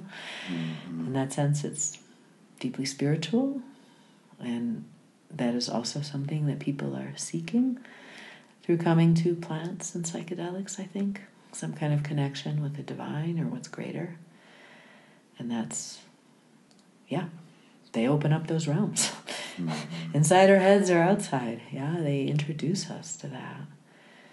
Um, and it's a very ancient tradition, right? If you go back to the mysteries at Eleusis and the potion that whatever it was that they drank in the cup there, but uh, the way that that shaped Greek society and the ancient Greeks, they they would write things like, you know, whoever has gone through the mysteries at Eleusis has no more fear of death, mm-hmm. and what an incredible gift. And that's something I also think about through my own work with plant medicine. I mean, first with Buddhism and meditation, but then with plant medicine, it's like I'm not saying I wouldn't object mightily if a tiger were going to leap on me right here. like I would I would object, you know, there would be animal fear, but there's an increased curiosity that it's given me towards death. Hmm. Like, wow, I wonder what's on the other side because I have a feeling it's just another journey. and how many times have I journeyed out of this body and then come back? And there's absolutely going to be a time when I journey and I don't come back to this body. That, happens for everyone, you know. So the, um, you know, they're doing work with psilocybin therapy for people with terminal cancer diagnoses and also with their family members, Mm. and they're finding, wow, huge reduction in anxiety, huge increase in peace after just one session. Mm. The topic being death. Uh, that's one of the many gifts it can bring. Why, why do you think that that's what's happening? That, that when someone, even with one ceremony, I mean, obviously that's a very specific group, the stakes are very high. Um, what do you think is happening that's, that's allowing them, in a sense, to, to be at peace with what is? What they say when they come back is, I saw the bigger picture, is my word. they might say something else, you know? I saw what lies beyond this reality. And I have and I felt peace and comfort and love there. And now I feel like I have a connection with it. And I know I'm going back to I'm going to go there when I die. Hmm. Whatever that means, you know. Just it's not unknown territory anymore. And I think hmm. that's kind of what I'm saying too, you know, that these journeys with plants and medicine have given me a sense of the territory that lies beyond this body and becomes more intriguing, a little less scary. Yeah. I mean, that seems to be such a common motif in, in any of these shamanic or esoteric traditions is this idea it's a preparation for death. Yeah. Don Juan, right? Castaneda, take death as your advisor. Mm-hmm. Uh, so many Buddhist practices, you go sit in the charnel ground yeah. and, and look at the bones and meditate on the ephemerality of the body. Cremations. Um, yeah, and that's also very grounding in this life, then, right? It makes us be here now because mm. this is what we got. Maybe many times over, or who knows, you know, but it's, you know, life wouldn't be the same without death. Do you think there were in Tibetan Buddhism there there was a, a plant medicine tradition that was lost because uh, you know certainly it seems that way if if you look at the little pieces in, in the Greek mystery schools uh, mm. those seem to have arisen from Egypt and Egypt is just littered with motifs of ceremonies, death, preparation, the world beyond. Mm and the uh, rishis and the Rig Veda and the Amrita or mm. whatever you know Soma. the Indian Soma, yeah, mm. yeah. I, I, don't know. I think somebody recently came out with out with a book suggesting that mm-hmm. about Tibetan Buddhism, but I haven't read it or seen it. And in my previous past, I didn't come across any reference to it. But we're discovering new things about the past all the time, right? Mm-hmm. Um, hmm. It wouldn't surprise me. It's pretty wild. Because, like you were saying earlier, I mean, it is very shamanic, and, and I'm sure a lot of that uh, arose from the Bon tradition, but just all of the different dimensions, the realities, the, the entities one can come into contact with, right. the archetypes, what they represent. Uh, it's um, yeah, I mean, it's possible, but it's also true that these specific practices that they have and the teachings handed down through centuries, and the practice of, uh, say, three year retreat or you know, long term retreat, definitely those open up new portals, even without a substance, right? Mm-hmm. And you mm-hmm. do journey to different realms, I think, and see things that would be extraordinary mm-hmm. by the measure of our ordinary reality. And you come out transformed. Mm-hmm. So perhaps some forms of meditation are psychedelic also, or yeah. vice versa. Yeah. What is what would you say has been the, the biggest gift that, that Tibetan Buddhism has given to you, and and what what do you think it, it has the potential to offer people? Because I think there's a lot of curiosity mm. In things like mindfulness, Buddhism, Tibetan Buddhism, as you said. I mean, it's yeah, it's it's kind of all over the world now. Yeah, and also just the fact that if you start working with plant medicine, for example, it's really beneficial to have some kind of spiritual practice It could be one of many forms, but that I think is a top, top integration recommendation I have for people. Uh, the biggest gift Tibetan Buddhism has given me, um, what, just one? as many, whatever comes to mind. Uh, the direct connection and grounding with a lineage that goes back over a thousand years. You know, there's a power and a strength and a dignity to that that I really respect compared to I'll try a little bit of this and a little bit of that, which you know I did some in my 20s. Mm-hmm. But I felt there was so much more growth potential for me to put my roots down somewhere. Which doesn't mean I can't learn other things, but just it's like a marriage, you know? This is my base. I always come back to you, kind of thing. And the fruit of that over 30 years uh, clarity, wisdom, insight, compassion the compassion practices. And I will also say that when my son died, it was in Kathmandu, and it was all uh, in the Buddhist context, you know, cremated there and supported by the lamas and everything. And I don't know what I would have done without my meditation practice. Because mm. I wasn't meditating to forget about the pain, because that wasn't possible. It was more like, I'm just going to sit in his room and look at his crib on this cushion and feel this with the container that this practice gives me. And mm-hmm. that transformed my being and really opened my heart over time in ways that I don't think would ever have happened otherwise. Mm. So I'm really grateful for that. It reminds me, Amika speaks about this idea that in a sense, we're all as humans we're, we're orphans. He says we're orphans of time and space. And, wow, what a beautiful phrase! Yeah, and that, and and I often hear that. Uh, people will describe that when they begin to work with plant medicine is like there's this sense of remembering mm. remembering who we are remembering where we come from and mm. and it seems like as you were talking about in the beginning you know nothing is ever stagnant things are always changing and and there's beauty to that and but potentially one of the downsides of that is as we begin to to evolve we sometimes forget uh, like our stories which mm. you know even like for the tubu amika like those stories are like the base of like everything right. it's like every time you work with the plant you tell the story uh. and in the beginning that was like oh man like again like, we just we, we just heard the story yesterday like Imagine how many times the plant has heard the story. yeah.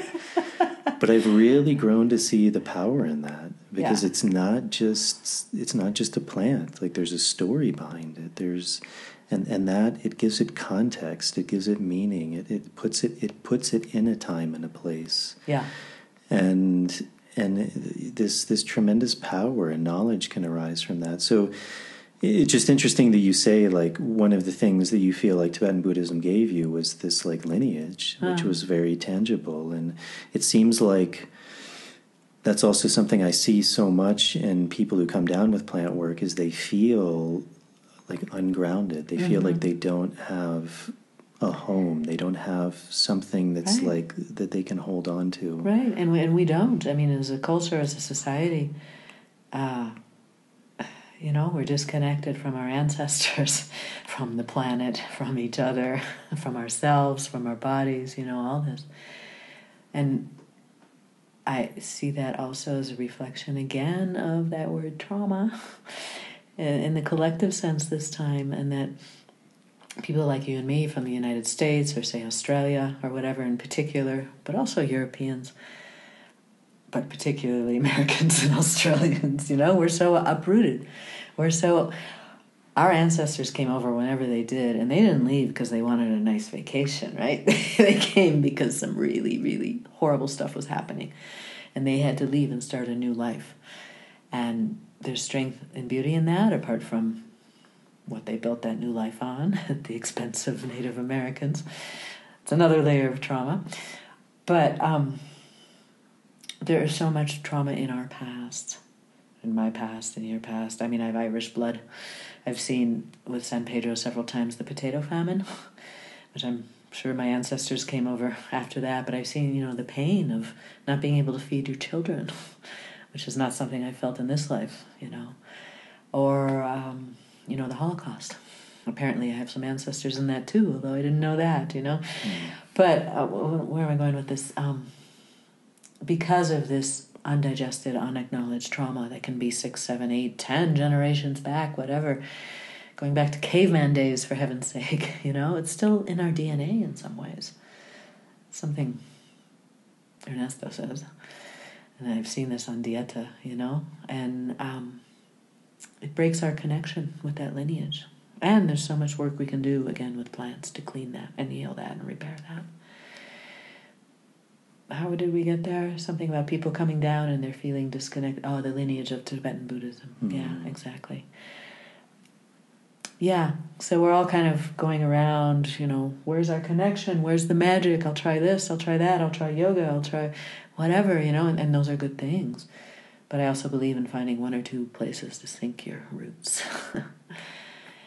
and a big possibility that Western people don't recognize is that there are indigenous West, Western traditions they're almost exterminated. They're pretty lost through Christianity and the Inquisition and stuff like that. But the pagans, the Gnostics, uh, alchemy, astrology, you know, these more hidden esoteric Western things. Sometimes people find they want to sink their roots in that.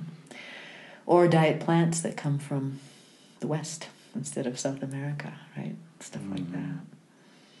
Are, are you familiar? Well, I know you are familiar, at least in some of those. Is that something you can talk a bit about? Is those more European esoteric traditions? Mm. I mean, I, I, know you're you're familiar to some degree with astrology, Um, what do you think the, the roots of those are, and and uh, like the, the examples you gave are, are they interrelated, or they're they're specific I'm sure, lineages? Yeah, I mean, I'm sure there's so much I don't know because there's lots of because that's the way the world is, and it's not. You know, these haven't been my well. Astrology has been a main tradition for me for like 30 years. I've studied and practiced astrology too. 30 mm-hmm. years, 25 years, yeah, and it's something I really, really appreciate as a language that speaks to me hmm, as a Westerner. I mean, it's Western astrology, mm-hmm. and it draws on the symbolism of the tarots, you know, woven into that, and the symbolism of Western magic. Not that I know a lot about that, but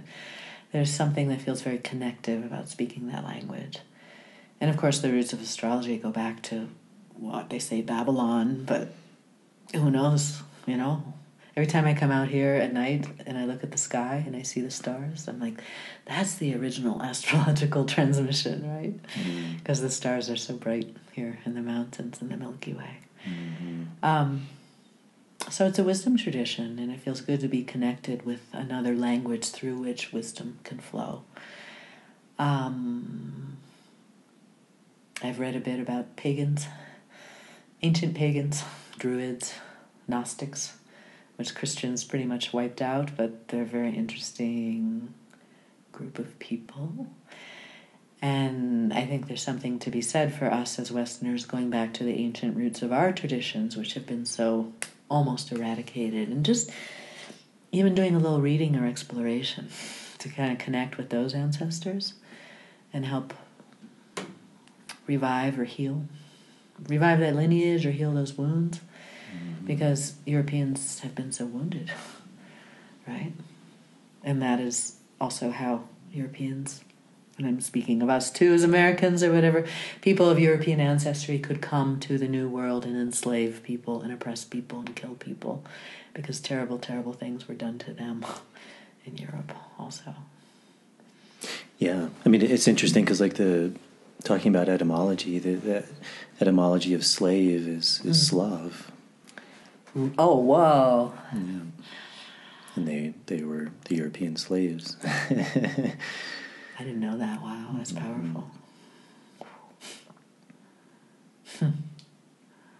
So with with astrology, how would you, I'm getting you to define everything, but like, so many of these things, you know, again, astrology is something it's like that's what you do. You you get the Sunday paper and you look no. at your horoscope. And that's not astrology.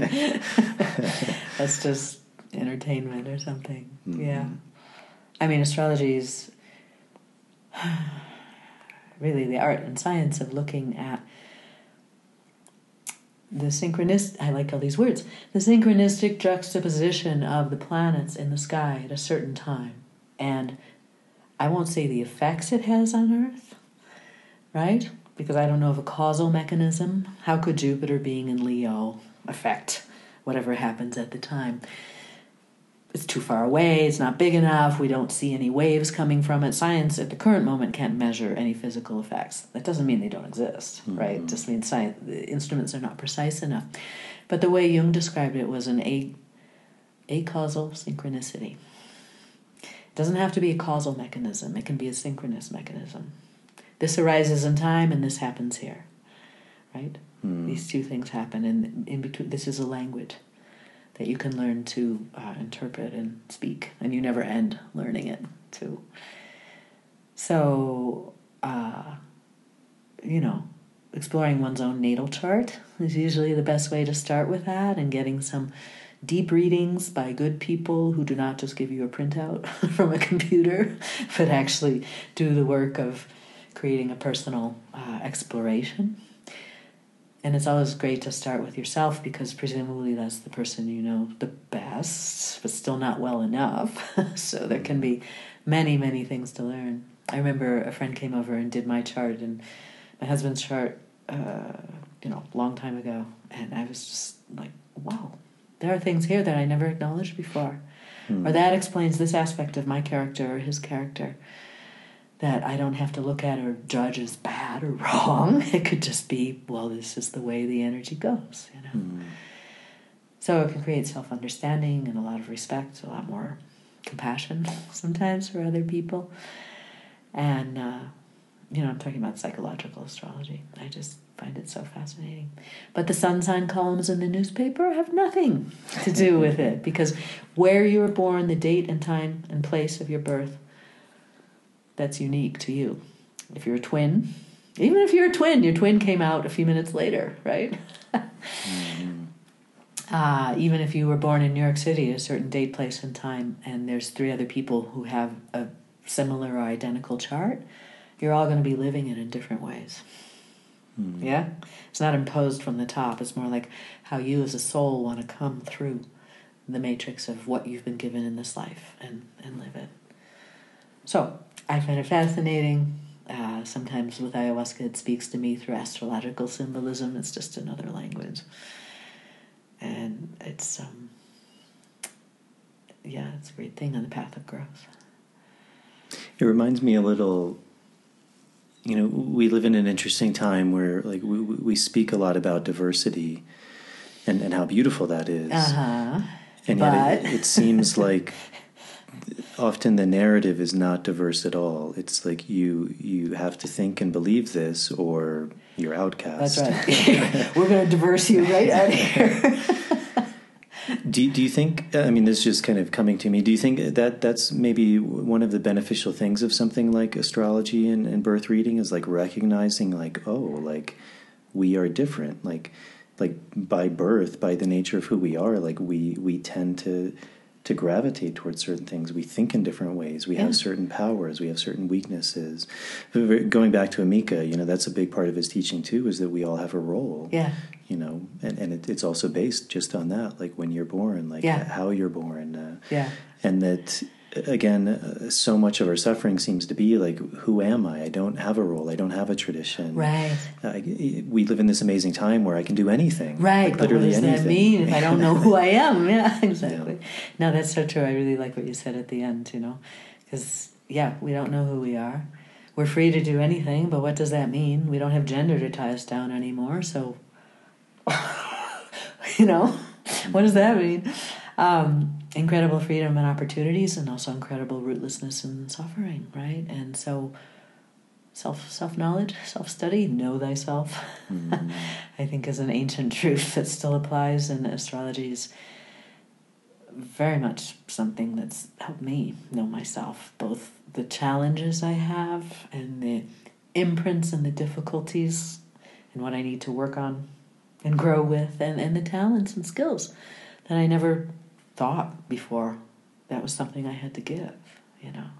Yeah. So I love doing natal readings for people because it just really opens things up. Mm. And I'm very interested in the potential confluence between astrology and ayahuasca. Mm. You know, both as paths of self knowledge and growth, right? Mm. So where do you see?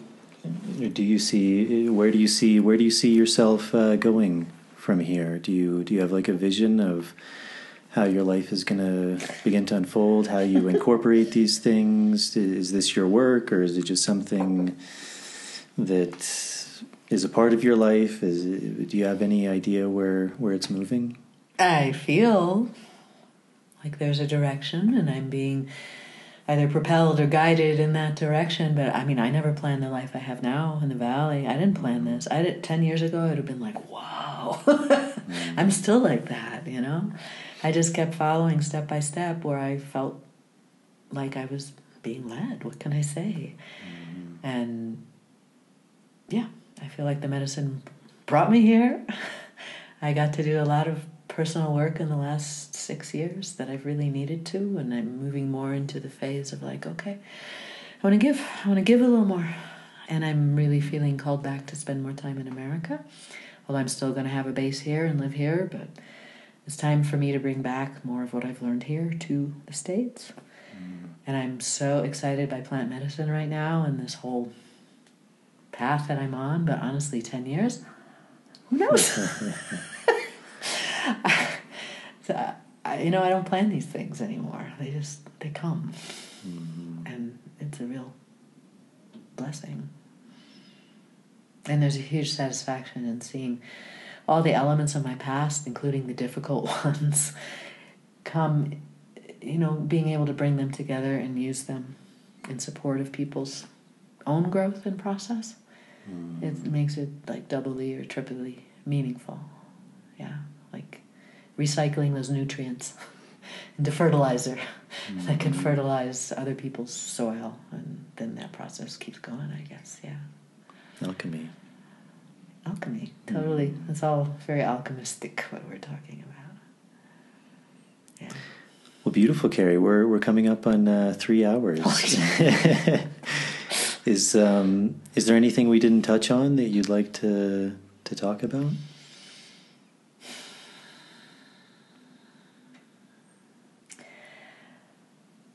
Um, the only message I'm getting is that um, plant medicine is amazing and beautiful work, and it deserves to be approached with respect and humility and that doesn't mean you have to dress in native costume or follow native traditions. It's more really a matter of coming from your own heart and showing up for that kind of work with um, authenticity and vulnerability and humility and curiosity. Mm-hmm. That's really the fundamental message I'm always giving people. Just depends on how you show up, and everything else can come from there. So, yeah, that's all I got. Beautiful. Well, thank you so much. This uh, this was wonderful. I I didn't have a, an exact plan of where this would go, but uh, we we touched on some really really beautiful topics and things that I'm very interested in, and I've I've, I've really learned a lot. And, and, thank you so much for sharing. You, yeah. you have a beautiful way of expressing and kind of bringing these things together, and I, I really hope. Uh, that this gets out there and, and people really benefit from it. And people watch all three hours. yeah. yeah. Thank you. I really enjoyed the conversation and the back and forth. Yeah. And if people are interested in, in getting in touch with you, if they want to learn more or work with you, how, how can they do that? Yeah, my website is ayahuascawisdom.com. And I have a blog on there. I write about ayahuasca integration and sometimes other plants. Um, and I talk about my yeah, there's information on one-on-one sessions with me. I just do integration work now, so I don't work long term with people, but I do one, two, maybe three integration sessions or preparation sessions, primarily with ayahuasca, but other psychedelic experiences welcome too. Uh, yeah, there's also an integration course that I've developed called Integrating Ayahuasca Program, and info about mm-hmm. that is on my site also. It's 10 weeks of articles, videos, exercises, resources to support people in their integration, and a lot of it came out of uh, things I developed for the temple. So, mm. yeah. Great. Someone actually just reached out to me uh, looking for a female integrator, so I, I will pass your info on. well, thank you, Kerry. This was beautiful. And uh, thank you for your time and for sharing and, and everything you do. And, uh, and yeah, we'll we'll get this out. And like I said, I, I, hope some people reach out to you and, and, and just that this information continues to spread. And yeah. that, that was a big part of creating the podcast was just to give voice to, you know, to people who I think are doing really good work. And right. as this work begins to spread to, to get voices of, you know, groundedness and reason and uh, people who are coming from a, a, genuine place of the heart. So yeah. Yeah. Thank you. Yeah. That's beautiful. I'm really happy to be a part of it. Thanks mm. for providing this place. Yeah. well, thank you, Kerry. All right, everybody, that is it. I hope you enjoyed that conversation with Kerry. I, I very much enjoyed it myself. Um, thank you guys for tuning in. As always, if you're able to support the podcast, that's a really big help to me to continue to, to do this work and to bring on these guests. Uh, Patreon is a really good option. There'll be a link in the show notes to that, but it's a subscription service for as little as a dollar a month. Uh, you can subscribe and you get back uh, really nice benefits, things like early access to shows, Q&As, bonus material, um, and it's a really good way to give and, and to also receive something back, kind of this very uh, especially here in the Andes, this uh, principle that they call Ayni or reciprocity. So that's a really big help to me. Uh, to all the people who have done that, thank you very much. I, I really appreciate all the support. Um, there's also the option of donating directly via PayPal. Uh, there'll be a link to both of those in the show notes. And then if you're not able to do that, uh, simply going on the YouTube page, subscribing to the show, turning on the notification bell, liking the video. That's a really big help with the algorithms that the show can get out to a bigger and broader audience. Also, feel free to leave any comments or questions in the comments section.